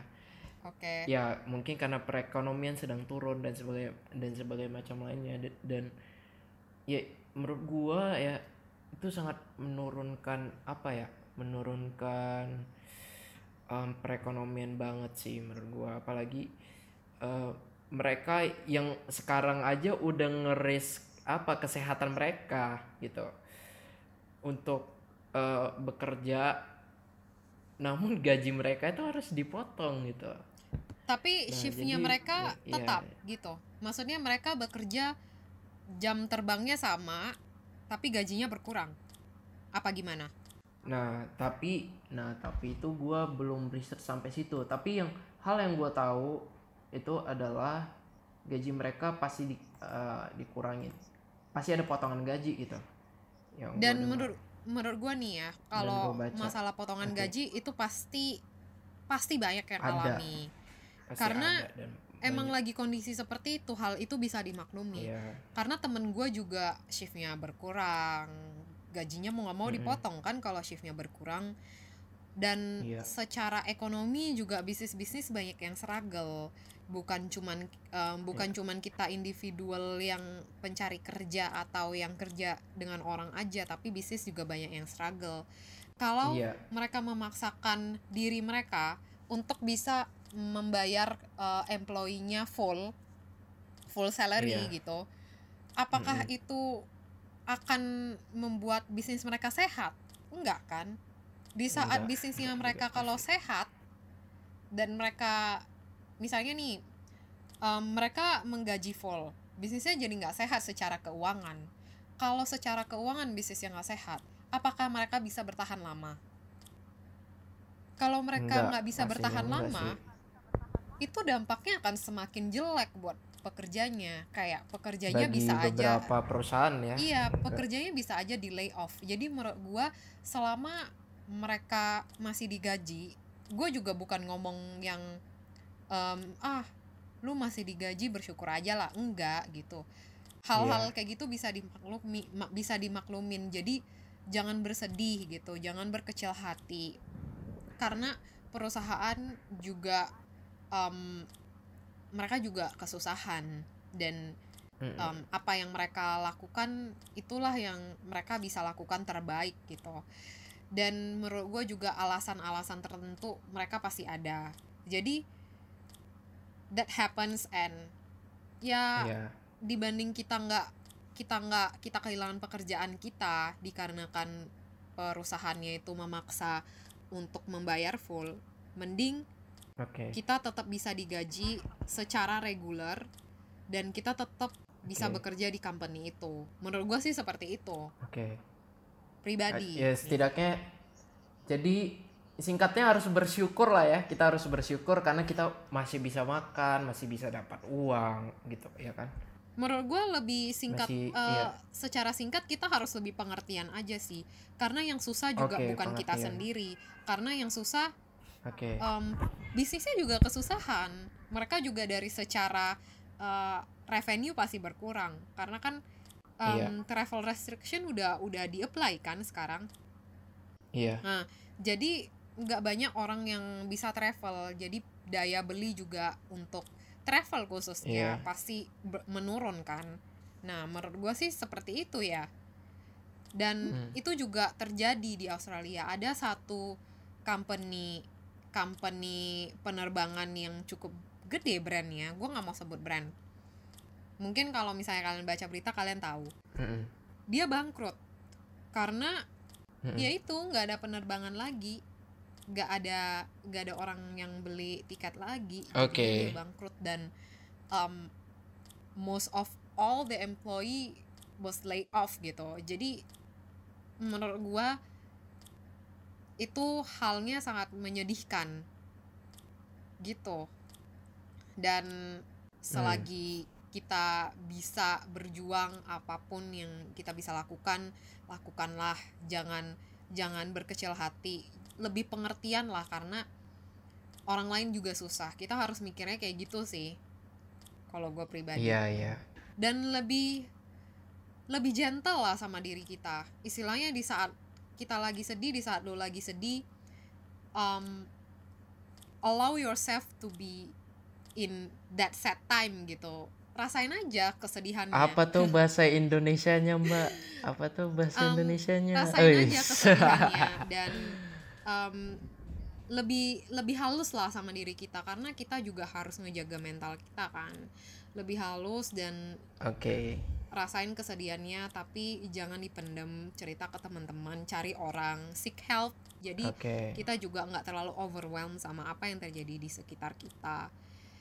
Yang penting mental health ekonomi tetap jalan um, kita susah. Gua gua tahu semua orang susah. Jadi um, iya. gue juga gue juga di sini struggle man gue juga di sini Iya. struggle dan iya. gue belum dapat kerjaan lagi jadi gue harus hemat hemat hematnya tapi di saat gue cerita ke temen gue gue lagi sedih bla bla bla gue juga sadar temen gue juga it helps a lot. Enggak gue juga sadar temen gue ya. em, oke. ngerasain hal yang nggak enak di kerjaannya dia kayak shiftnya kurang dia harus em, dia harus pindah tempat karena dia nggak bisa bayar kosannya dia atau temen temen gua bahkan gue sempat dengar cerita dari temen gua. Ada temennya yang diusir dari eh, rumah tempat dia sewa atau kos-kosan dari dia sewa. Oke. Karena ya karena itu tadi dia habis travel dari luar negeri. Jadi hal-hal kayak gitu ada terjadi. Semua orang pasti ada hard time. Jadi kita harus respect each Oke. other lebih pengertian aja. Menurut gua sih ya Iya. Nah. Jadi gua udah dapat beberapa insight dari orang yang struggling, yang lagi berusaha cari kerjaan di tengah pandemi ini, ya kan. Jadi mungkin buat listeners atau buat viewers juga bisa uh, ambil hikmahnya lah di ke di kejadian yang luar biasa ini karena COVID-19 karena um, se- ya kalian nggak sendiri gitu. Kalian Iya, nggak kalian sendiri. kalian bisa sendiri. sharing cerita.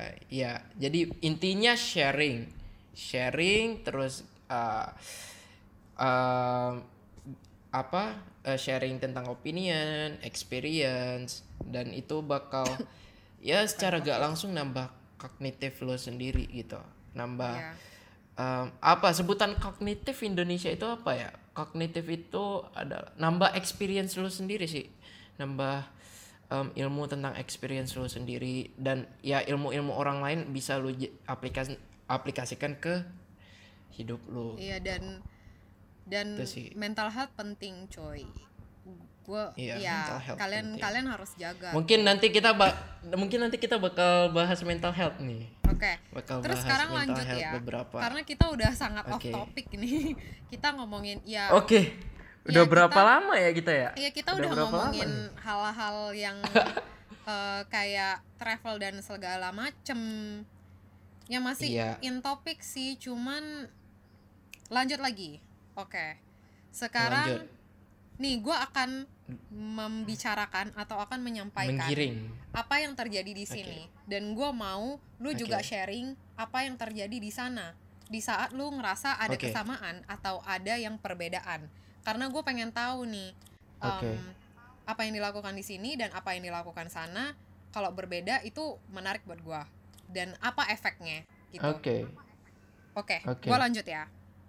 Tadi kan gue sempat Hmm. ngomong em, mengenai panic buying, mengenai dampak ekonomi, Oke. dan Oke. em, banyak yang pengangguran di sini. Tingkat penganggurannya tinggi, enggak. Oke. Tapi gue nggak bisa ngomong yang Hmm. tinggi-tinggi banget gitu dibanding negara lain, enggak ya. Cuman cukup cukup banyak gitu. Di saat Oke. eh, bisnis-bisnis mulai tutup, terutama restoran, karena restoran kan customernya banyak yang hilang kan. Tapi restoran-restoran tertentu masih buka dan restoran Masih buka. restoran tertentu tutup karena mereka bener-bener kehilangan customer. Jadinya em, tergantung sih itu lebih ke kebijakan si restoran mereka mau buka apa tutup.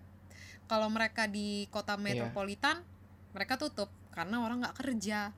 Tapi kalau Oke. misalnya mereka di Mm-mm. daerah-daerah tertentu yang tinggal di em, di tempat-tempat masyarakat tinggal, nah mereka masih buka. Tapi orang-orang nggak Oke. boleh dine in. Dan gue yakin ini juga terjadi di Indonesia kalau nggak salah gue baca berita soalnya. Iya pasti. Hmm. Pasti. Nah. Eh, jadi di Indonesia itu um, semua makanan apalagi di toko met eh toko apalagi di, di kota metropolitan itu yang terbuka yang buka itu cuman fast food deh kayaknya. Banyak kan fast food. Dan itu harus take away juga gitu. Jadi um, ya pasti banyak yang ditutup kecuali untuk eh, tapi masih banyak sih maksudnya nggak banyak tapi masih ada beberapa yang buka sih masih ada beberapa yang buka tapi bukan restoran yang besar Iya. gitu bukan eh, tempat coffee yang kayak besar banget gitu jadi kayak ya bisnis bisnis kecilan masih buka Ya gue ngerti. Dan gue dengar em, shopping center ya, mall, mall tutup kayak. ya pasti tutup pasti Tapi- Eh, yang buka cuman supermarket supermarketnya Aja. Iya. Toko lain nggak ada. Em, jarang sih tapi ya memang supermarketnya aja kali Grapari buka jadi ku- kurang tahu tuh Nah, kurang tahu gue karena di sini Oke. Shopping center nggak sampai tutup. oke yang buka itu apa aja Supermarket buka. em, kayak Grapari, Grapari gitu tetap buka. Phone, ya Oke. phone provider lah. Em, maksudnya data Mm-mm. sim plan provider. Terus em, beberapa supermarket supermarket kayak Asian store tuh masih buka bahkan Oke. ada cafe yang masih buka di dalam mall tapi take away Oke, kalau oke. Kalau kafe kalau misalnya berbicara kafe ya, kafe itu enggak berbicara kafe sih, tapi kayak lu tahu kan di Indonesia ini terkenal banget samanya apa ya nama eh, apa sih Leisure nama ya? minumannya bubble bubble itu Oh iya, bubble tea time ya. kayak Uh-uh. oke bubble tea itu ya masih beberapa buka gitu kalau misalnya di kota gua di Tangerang eh gua tinggalnya di Karawaci jadi masih beberapa masih buka gitu. Oke. Em, Jadi nggak semua store tutup. Bahkan kayak eh, ada satu toko kayak Matahari, nggak departemen store juga sih. Dia masih buka. Waduh. Dan ada satu Jadi toko jual-jual kayak baju Sogo, gitu? Dia masih buka. Enggak, depar ya, dia ada jual baju, ada jual peralatan olahraga, kayak Matahari yang jual semuanya kecuali groceries Oke. item. Oke, Heeh. oke. Terus setelah itu shopping mall kan eh, shopping mall. Mall kan nggak tutup. Maksudnya mall tetap buka. Iya. Dan beberapa toko tutup, beberapa toko buka. Toko-toko yang tutup Iya. itu lebih ke fashion item. Oke. Sebenarnya gua Jadi gua ada yang buat gua ada buat channel ke- mengenai ini. Eh, gua ada buat channel. Gua ada buat Oke. video mengenai ini. video. Nanti gua akan Di mana link- tuh nontonnya? Di mana tuh nontonnya? Gua akan link di description box ya. Ditonton Jadi uh, gua jadi jadi gua mau cerita lagi nih. Kita off topic dulu lah ya. Dari Oke, tadi stres oke. banget bicara corona kan. ya. Nah, jadi uh, kakak gua punya YouTube channel gitu. Nanti dia bakal taruh mungkin di link description below kalau misalnya kalian nonton ini di Iya. YouTube. Thank Nah, you. jadi thank dia you. bakal dia bakal naro ininya em, apa tuh eh YouTube channelnya. Jadi kalau misalnya kalian mau tahu eh, Australia itu gimana, terus eh, kota-kota kota-kotanya dan sebagai macam kalian bisa lihat YouTube channel kakak gua. Oke.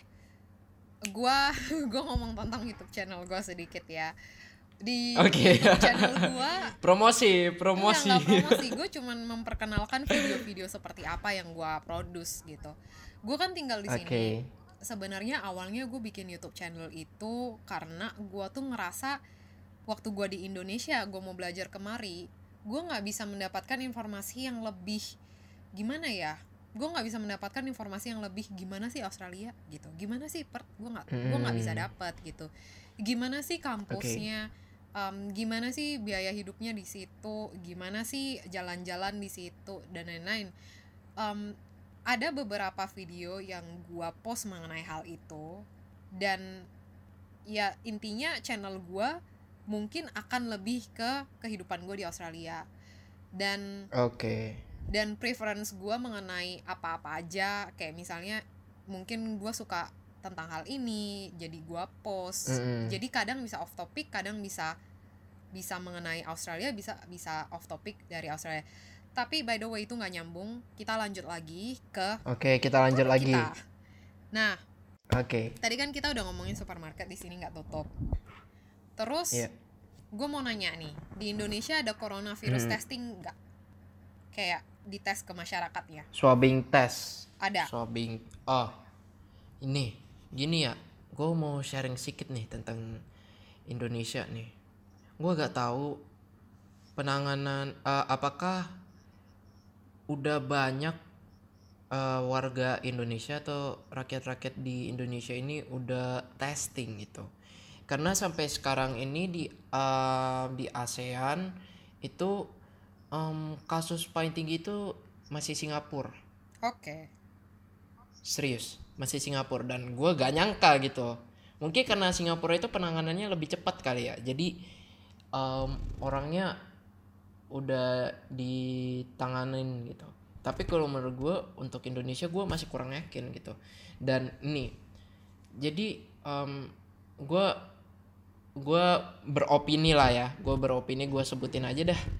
Jadi eh, gue mendengar kebijakan atau gerakan dari gubernur eh, gubernur eh, Pak Anies Pak Anies nih. Jadi Jadi dia itu mau buat laboratorium untuk tes COVID-19. Wow, oke. Dan i- iya, dan dan kalau misalnya itu berhasil nih, gue vote dia jadi presiden dah gitu. Gua Gue vote dia ngefans. jadi presiden.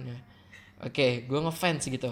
Tapi ini, gue harap, gue harap itu bakal ada ya. Gue Iya, harap gua itu juga bakal sih. ada karena gue karena itu dibicarain itu jadi hot topics pada bulan April Hmm. Em, pada awal April gitu. Dan gue masih belum gue masih belum dengar kabarnya. Kalau misalnya udah ada pasti heboh banget di Indonesia. Pasti gue Oke. jamin heboh banget.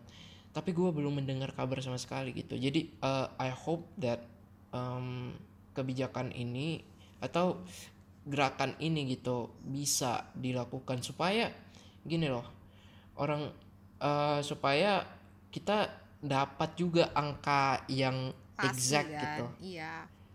Iya, karena ya harus di tangan. Nah, nama lab, eh, nama gerakannya ini massive testing.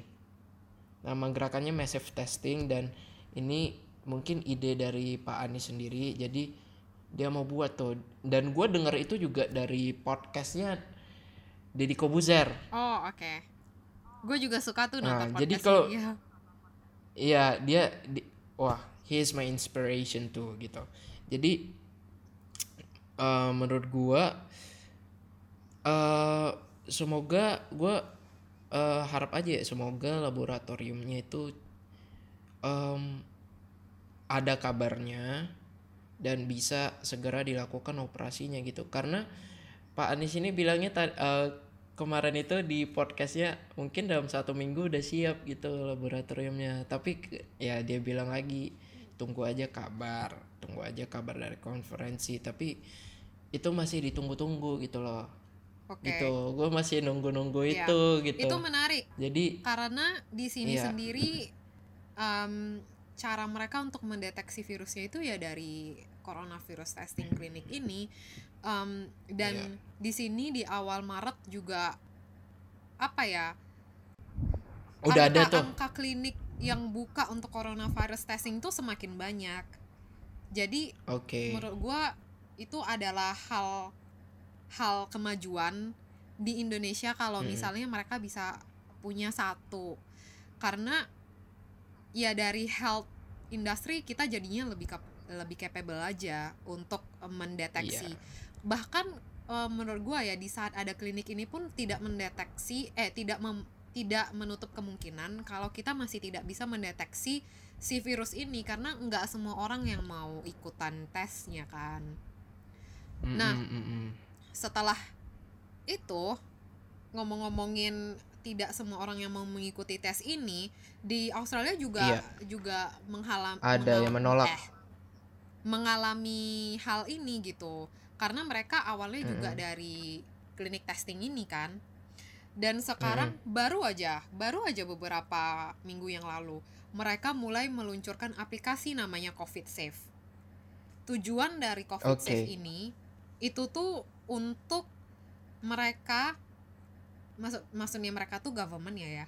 Untuk mereka atau health uh, departemen pemerintahan itu tuh bisa Mm, melacak orang yang terinfeksi itu udah kontak ke siapa aja sih di saat dia infeksi. Oke. Jadi misalnya gua di supermarket, gua ada COVID Safe app, terus oke um, gua nyalain COVID Safe app-nya gua, Uh, dan Iya. di sekitar gua ada orang yang punya COVID Safe app juga. Di saat Mm, mm. em, gua berdekatan dengan mereka atau di saat gua em, istilahnya ketemu aja lah ketemu nggak usah harus berdekatan Iya, iya. gitu ya si aplikasi itu Terdeteksi tuh udah mendeteksi aplikasi. dan udah men-record Oke. segala sesuatu historinya Eh, ketemu jam berapa hari Mm-mm. apa kapan dan em, mungkin jaraknya juga di record gue kurang tahu sih karena gue sendiri pribadi Oke. belum download dan itu membantu sekali untuk pemerintahnya bisa mendeteksi ke depannya dan memprevensi em, apa ya mem- memprevensi virus ini untuk menyebar ke orang-orang lain lagi karena di saat mereka satu orang terinfeksi mereka udah track nih dia kontak sama siapa Iya. aja dan di saat mereka udah track Iya. dia bisa menginformasikan orang yang udah kontak dengan si orang yang terinfeksi ini untuk Sini sini sini. Sini sini sini. apaan Wih, siapa nih? Oh. Attention seeker. Oke. Dan di saat em, pemerintahnya udah Eh. bisa nge-track orang itu, orang itu tuh bisa diberitahu oleh pemerintahnya kalau eh lu tuh beberapa hari yang lalu baru em, ke supermarket ini dan ada orang yang terinfeksi mengunjungi supermarket yang sama. Jadi Oke. mungkin sekarang adalah em, hal yang sangat baik kalau aplikasi itu tuh benar-benar bisa membantu pemerintahnya untuk memprevensi Mm-mm. infectious rate-nya itu semakin meninggi karena sekarang tuh udah udah kurang lebih seminggu nggak ada kasus baru kecuali Oh. beberapa hari yang lalu Wow. du- satu atau dua hari yang lalu ada satu kasus doang dalam 10 hari ya jadi kita udah sempet Di Australia. Iya, kita udah Di kita Australia. udah sempat seminggu Wow. seminggu free coronavirus cases Seminggu freak. Wow. Makanya Oke, penanganannya lumayan Iya. sih ya. nah tapi gue belum cerita nih penanganannya gimana gimana aja kita dari tadi off topic Oke. oke Oke. oke nah kita kan tadi sempat ngomongin ekonomi efeknya ke ekonomi apa kan banyak pengangguran Iya, dan iya. menurut gua yang gua juga sangat apresiasi ada non profit organization di sini yang Hmm. menawarkan em, orang-orang yang tidak mempunyai rumah yang tinggalnya di Hmm. jalanan contohnya mereka menawarkan Iya. orang-orang tersebut untuk bisa tinggal di hotel yang sudah mereka tetapkan Oke.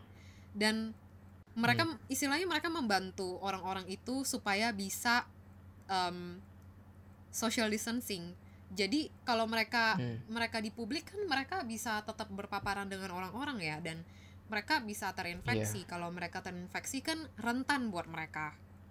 Bener nggak? Karena kan em, Benar. secara ekonomi juga mereka nggak bisa gitu membiayai pengobatannya mereka. Jadi menurut gue itu juga Iya. adalah hal yang move yang sangat baik. Dan juga em, banyak banyak hal-hal yang terjadi. Contohnya em, apa ya biaya-biaya rumah tangga yang pemerintah eh, bikin stagnan harusnya kan di di setiap negara gue yakin nih setiap negara bahkan di Indonesia dalam beberapa Iya. tahun atau per periode biaya listrik Ya. biaya air biaya eh, vehicle registration apa sih namanya STNK pasti naik kan Iya. Iya. karena ada inflasi kan nah Hmm. di sini tahun ini itu tuh di inflasinya di dibekuin jadi nggak ada inflasi Inflasi dibekuin. Iya, Oke. jadi nggak ada nggak ada perubahan, nggak ada kenaikan harga. Itu tindakan salah satu yang Hmm. pemerintah lakukan. Dan setelah itu juga em, mengatasi em, apa ya masalah dari orang-orang rentan seperti orang-orang tua dan orang disabilitas yang mau belanja yang nggak mendapatkan stok di Oke. supermarket. Supermarket juga membuat peraturan baru. Mereka membuka satu jam lebih awal dari jam operasional mereka Hmm. untuk melayani orang-orang rentan tersebut. Jadi menurut gue juga Oke. itu itu bagus banget karena biasanya kan orang supermarket supermarket stocking pagi kan dan Iya, kalau mereka iya. stocking pagi jadinya orang-orang yang rentan um, atau elderly people jadinya lebih punya chance untuk ngedapetin stok-stok yang mereka butuhkan Oke. Nah, jadi banyak- banyak kayak hal-hal yang menurut gue wow penanganan pemerintahnya cepet banget gitu dan ini yang Hmm. ngebuat um, ini yang bisa ngebuat penekanan penekanan jumlah infeksi rate-nya karena juga di bulan ini kan Mei bulan April bulan April akhir-akhir bulan setahu gua dia kasusnya udah mulai single digit jadi kayak Mm-mm. udah nggak belasan udah single digit aja gitu dan Oke, kalau misalnya di Indonesia masih ratusan sih naiknya. Masih iya ratus-ratusan, ya.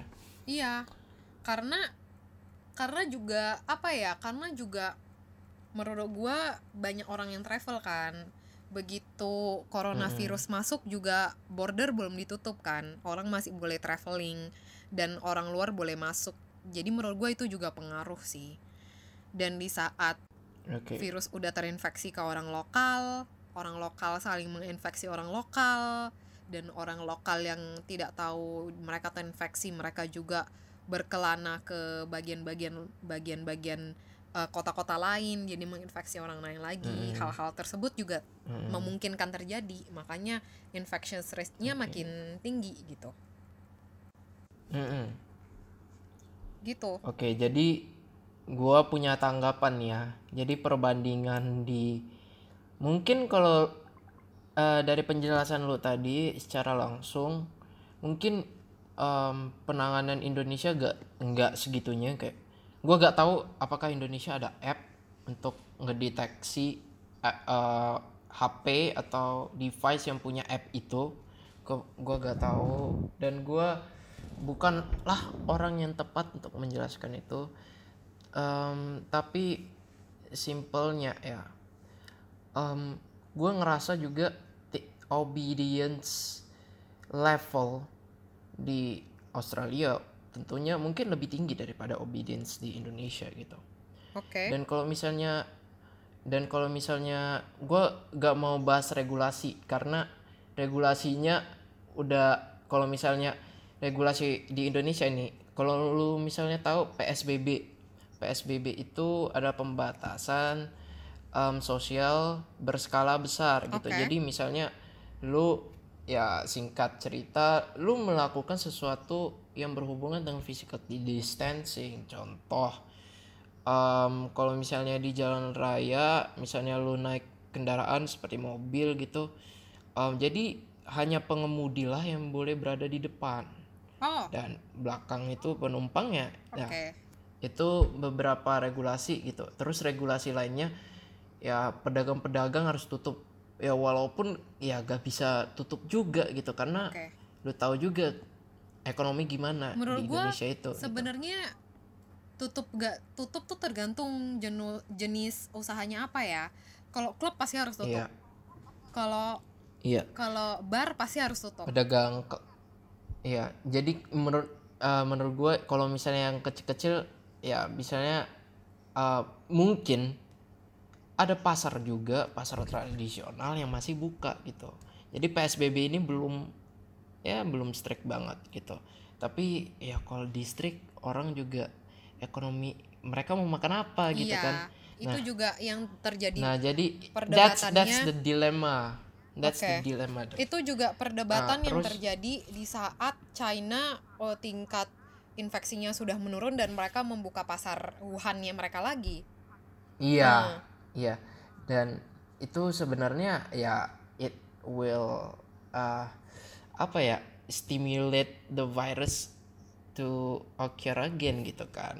tapi menurut gue Maksudnya juga gitu loh. Tapi itu hal-hal seperti bisnis tetap buka itu dibutuhkan untuk supaya ekonomi jalan iya kalau enggak perekonomian jalan. ekonomi nggak bakal ekonomi bakal turun banget tapi ya balik Nah. lagi orang-orang harus merasa mereka memiliki tanggung jawab untuk melakukan uh, tindakan-tindakan pencegahan yang bisa membuat infeksi uh, jumlah infeksi ini semakin tinggi contohnya ya tetaplah Hmm. lakukan social distancing pakailah masker Hmm. karena itu dianjurkan kan pakailah gue juga ada lihat nih ada alat yang orang pakai di kepala kayak bandana terus ada kayak gelasnya gitu loh apa sih Hmm. itu namanya gue nggak tahu Kenapa? Kenapa? ada bandana yang orang pakai terus dia ada gelasnya gitu Apa ya? tapi Oke, ya alat oke, kayak gua gitu ada. tahu, ya gua- kalian kebayang kan? Hmm. nah eh, alat-alat kayak gitu juga dijual. Ya mungkin investasi lah terhadap hal itu. Walaupun itu mungkin harganya sekian tapi kesehatan lebih berharga cuy. Kalau kesehatan kita juga terancam kita nggak bakal ada em, em, kita nggak bakal bisa membiayai diri sendiri gitu. Nah jadi Iya. istilahnya menurut gua bisnis kalau misalnya tetap buka kita juga nggak bisa nyalain mereka kan karena mereka juga butuh makan. Dan kalau misalnya mereka menghasilkan duit juga negara mendapatkan mendapatkan benefit itu. Tapi gue juga bukan berarti menyarankan orang untuk um, melanggar peraturan pemerintah sih. Enggak sih. Jadi um, apa ya ini pro dan kontra sih menurut gue gue akan Mm. sangat menghimbau orang untuk mengikuti peraturan pemerintah karena mereka melakukan yang terbaik untuk mereka lakukan supaya bisa Iya. mencegah masyarakatnya itu lepas dari virus ini jadi Iya, iya betul. em, ya lakukanlah dan patuhilah pe- peraturannya sebisa mungkin itu sih Oke, gue mau nambahin lagi nih regulasinya nih. Jadi Indonesia pasti ada ngelakuin keringan kredit juga bagi kalangan kayak em, ojek online, layan sama sopir taksi yang punya kredit kendaraan bermotor itu diberi kelonggaran satu tahun gitu. Jadi menurut gue itu kebijakan di Indonesia. Tapi gue mau ngebahas sesuatu nih, ngebahas sesuatu yang memang lagi viral-viralnya di Indonesia napi soal napi. Kalau misalnya lu tahu nih soal napi lu tahu nggak soal napi di Indonesia nih? Gue tahu. Napinya pada dilepas kan? Oke. Iya dilepas. Tapi Nah, nggak semua napi setahu ini gue iya nggak semua. Nah gue nonton eh nah gue tahu itu karena gue nonton Najwa Shihab. Oke. Oke. Oke, gua gak mau bahas tentang napi koruptor lah ya. Kita udah tahu sendiri gitu. Kita udah tahu sendiri sel mereka gimana dan sebagainya macam. Gua gak mau bahas itu. Itu topik yang udah lewat. Sekarang gua mau bahas tentang gimana nih kalau napinya itu dibebaskan gitu.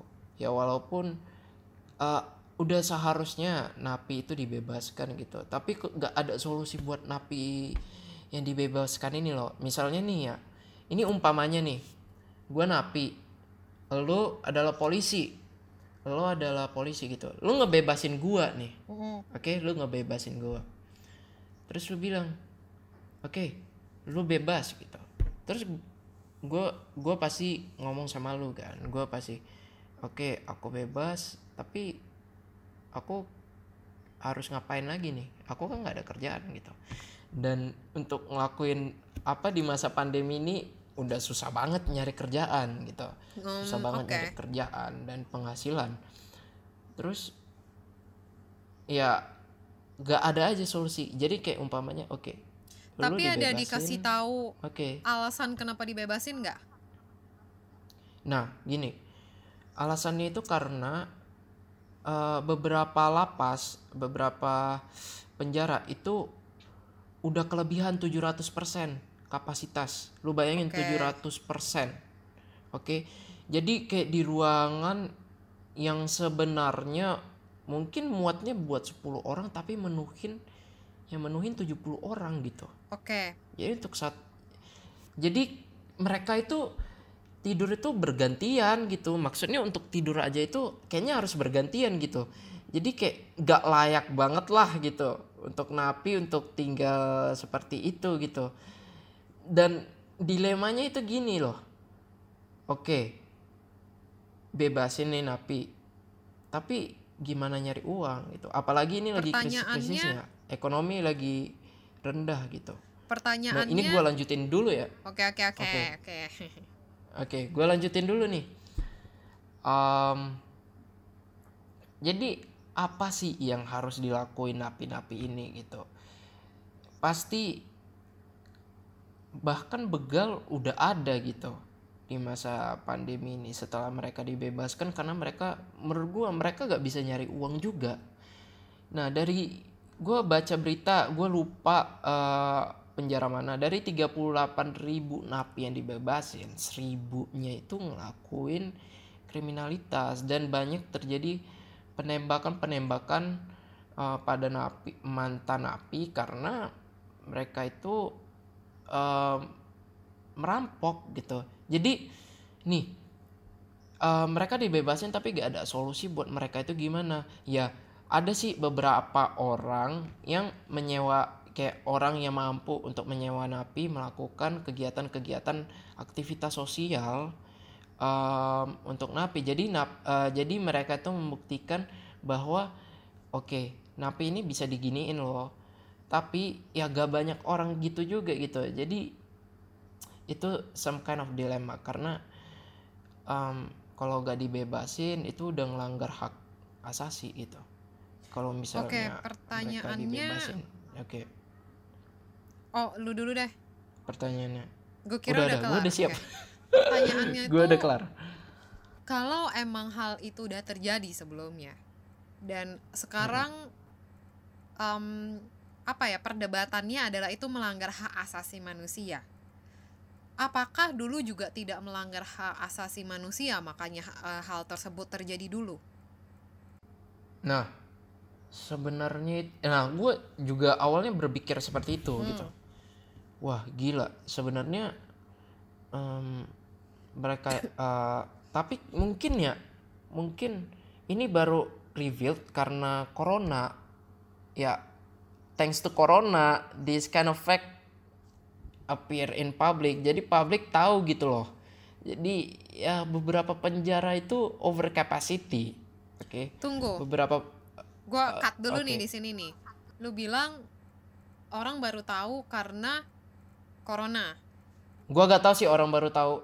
Mungkin ada beberapa orang tahu, tapi ini kurang dipublikasi. oke Jadi orang nggak ngasih concern untuk hal itu. pertanyaan gua nih Itu menurut gua sih. Statement lu ngomongnya menurut lo. Opini lu tuh lu ngomong seperti itu em, itu lebih lu subjekinnya ke apa sih namanya?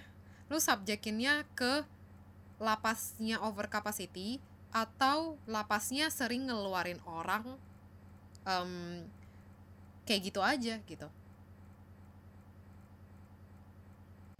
Oh pasti ada beberapa requirement untuk ngeluarin napi gitu. Pasti itu ada requirementnya kok. Em, tapi gini loh. berarti lu subjeknya Em, lebih ke si em, lapas Ngeluar- over capacity kan Iya. oke oke Jadi Terus? em, jadi itu di eh, this kind of dilemma sebenarnya em, oke lu ngebebasin napi itu adalah langkah yang tepat tapi lu harus juga ya gua gak tahu ya mungkin jadi pemerintah kalau gua jadi pemerintah juga gua bingung napi itu mau digimanain gitu. Jadi ya bagi kita yang berkemampuan mungkin eh, bagi orang-orang yang berkemampuan lah mungkin ah, har- eh, bisa ngelakuin pergerakan gitu. Karena em, eh, supaya ngurangin kriminalitas juga karena jujur aja gua ngelihat berita ya kriminalitas itu ningkat menurut kepala bagian penerangan umum nah em, selama pandemi ini kriminalitas itu em, pandem eh, itu naik 11,8 persen gitu. Jadi Oke, apa ya? Jadi menurut gue itu ini juga harus dipikirin sih solusinya gitu. Atau misalnya kita yang mampu orang-orang yang mampu gitu bak- harus mempergunakan napi-napi ini sebenarnya menurut Itu gua ya, yang menurut gue ini hanya hanya opini personal. opini oke Ah, ah. gue juga tadi opini gitu ya Menurut Gua- gua klaim lagi gue itu opini hal ini istilahnya yang over capacity itu sangat sangat disayangkan terjadi. Pertama, Mm-mm, karena mm-mm. Dengan over capacity aja itu udah melanggar hak asasi manusia sebenarnya. Tapi yang namanya hukuman juga kan nama eh, namanya hukuman untuk memberi efek jerah. Jadi ada Iya. pro and kon- a- ada pro and kontranya. Dan yang kedua, Iya.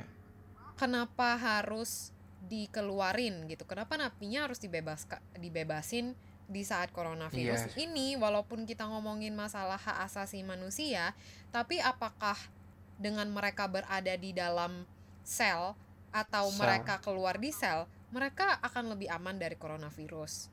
Apakah di kepolisian itu maksudnya apakah di sel itu ada ada kemungkinan sangat besar untuk mereka terjangkit coronavirus.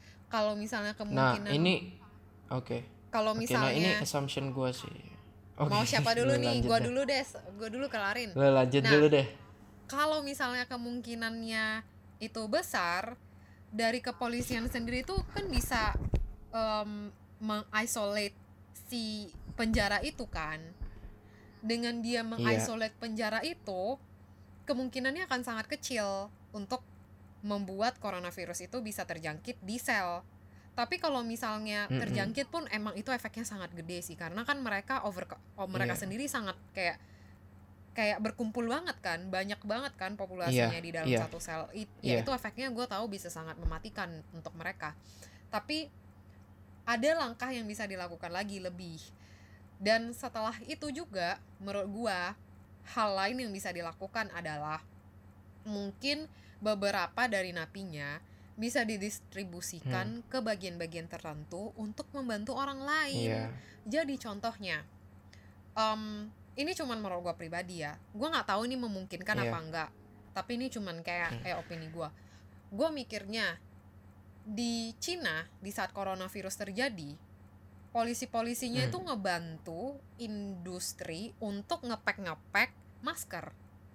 Kenapa kita Hmm. nggak bisa em, membuat napi ini untuk membantu orang-orang gitu loh?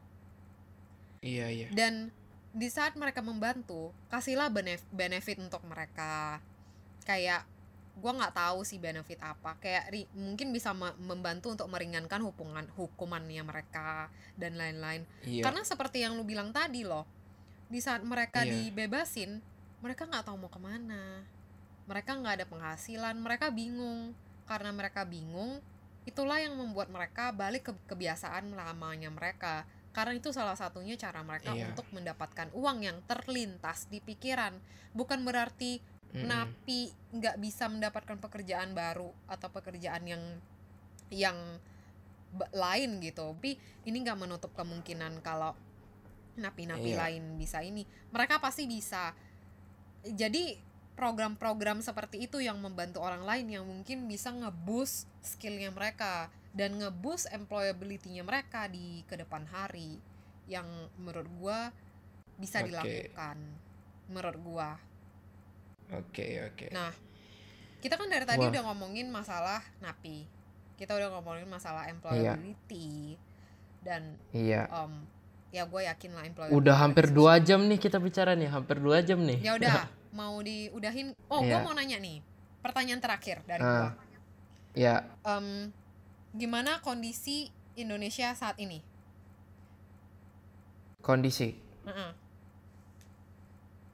Secara, em, secara, eh, kalau menurut pantauan gua dan di sekitar gua aja ya di Tangerang, Karawaci, lumayan stabil. Oke. lumayan stabil orang udah lumayan ngerti dan kalau misalnya untuk di daerah lain seperti Sumatera em gue kurang tahu ya tapi kalau misalnya gue dengar dari teman-teman gue transportasi itu masih rame dan masih ada terjadi kemacetan Oh, gitu oke.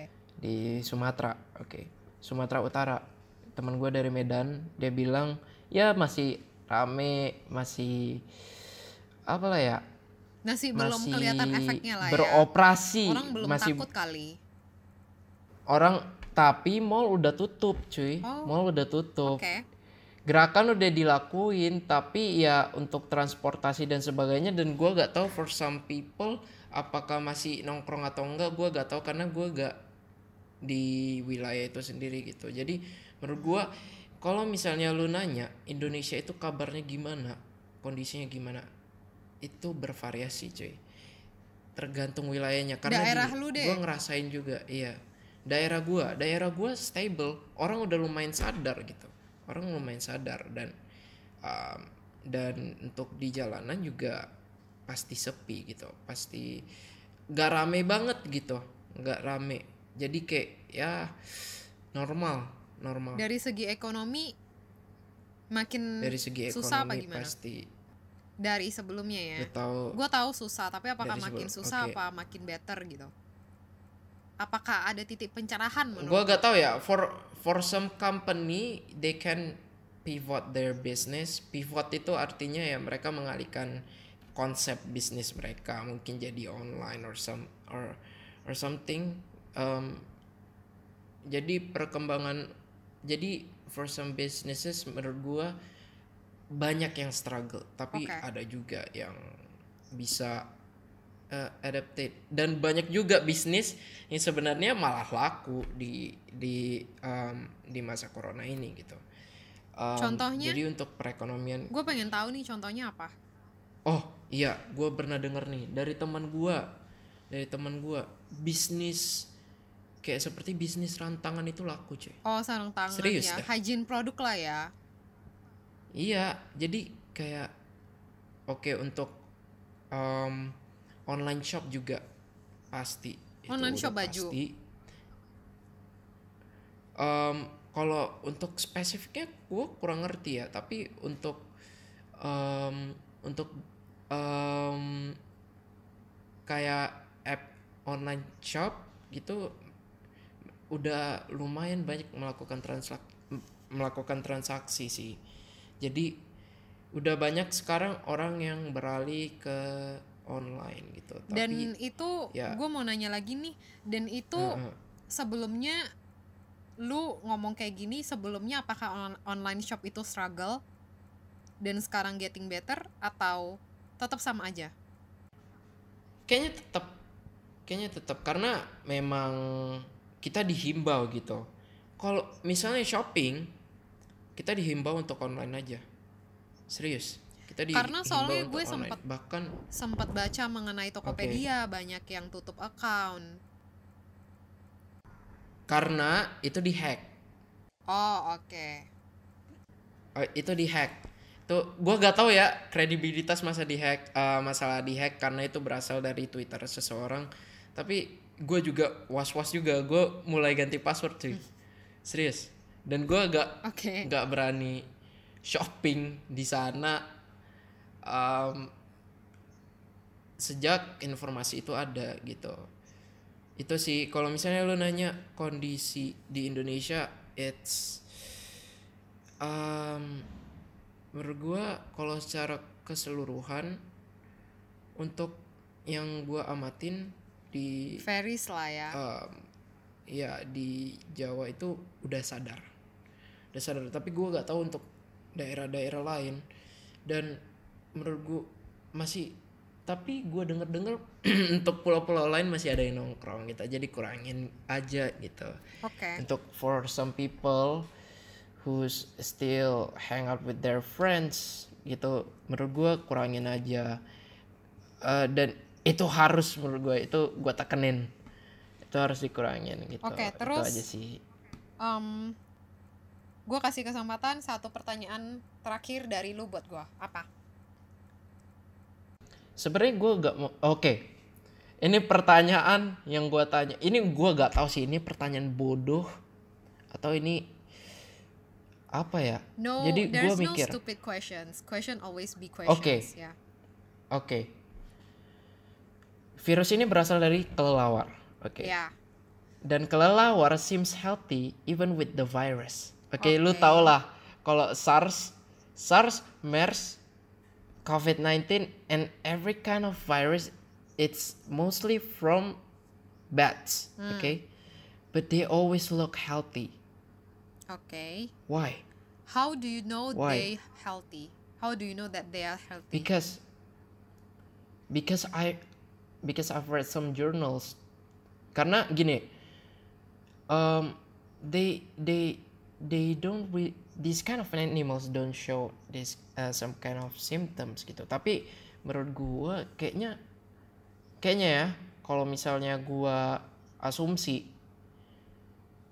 mungkin gini kalau misalnya manusia yang gua tahu yang gua baca dari journal em, manusia itu bisa parah banget. Kenapa? Karena ada serangan dari infek eh, dari virus. Dan ada gerakan dari si an- antibody eh, antivirusnya si body antibodinya gitu. Iya. Em, jadi eh, menurut gua itu yang bikin manusia itu sakit gitu kelihatan.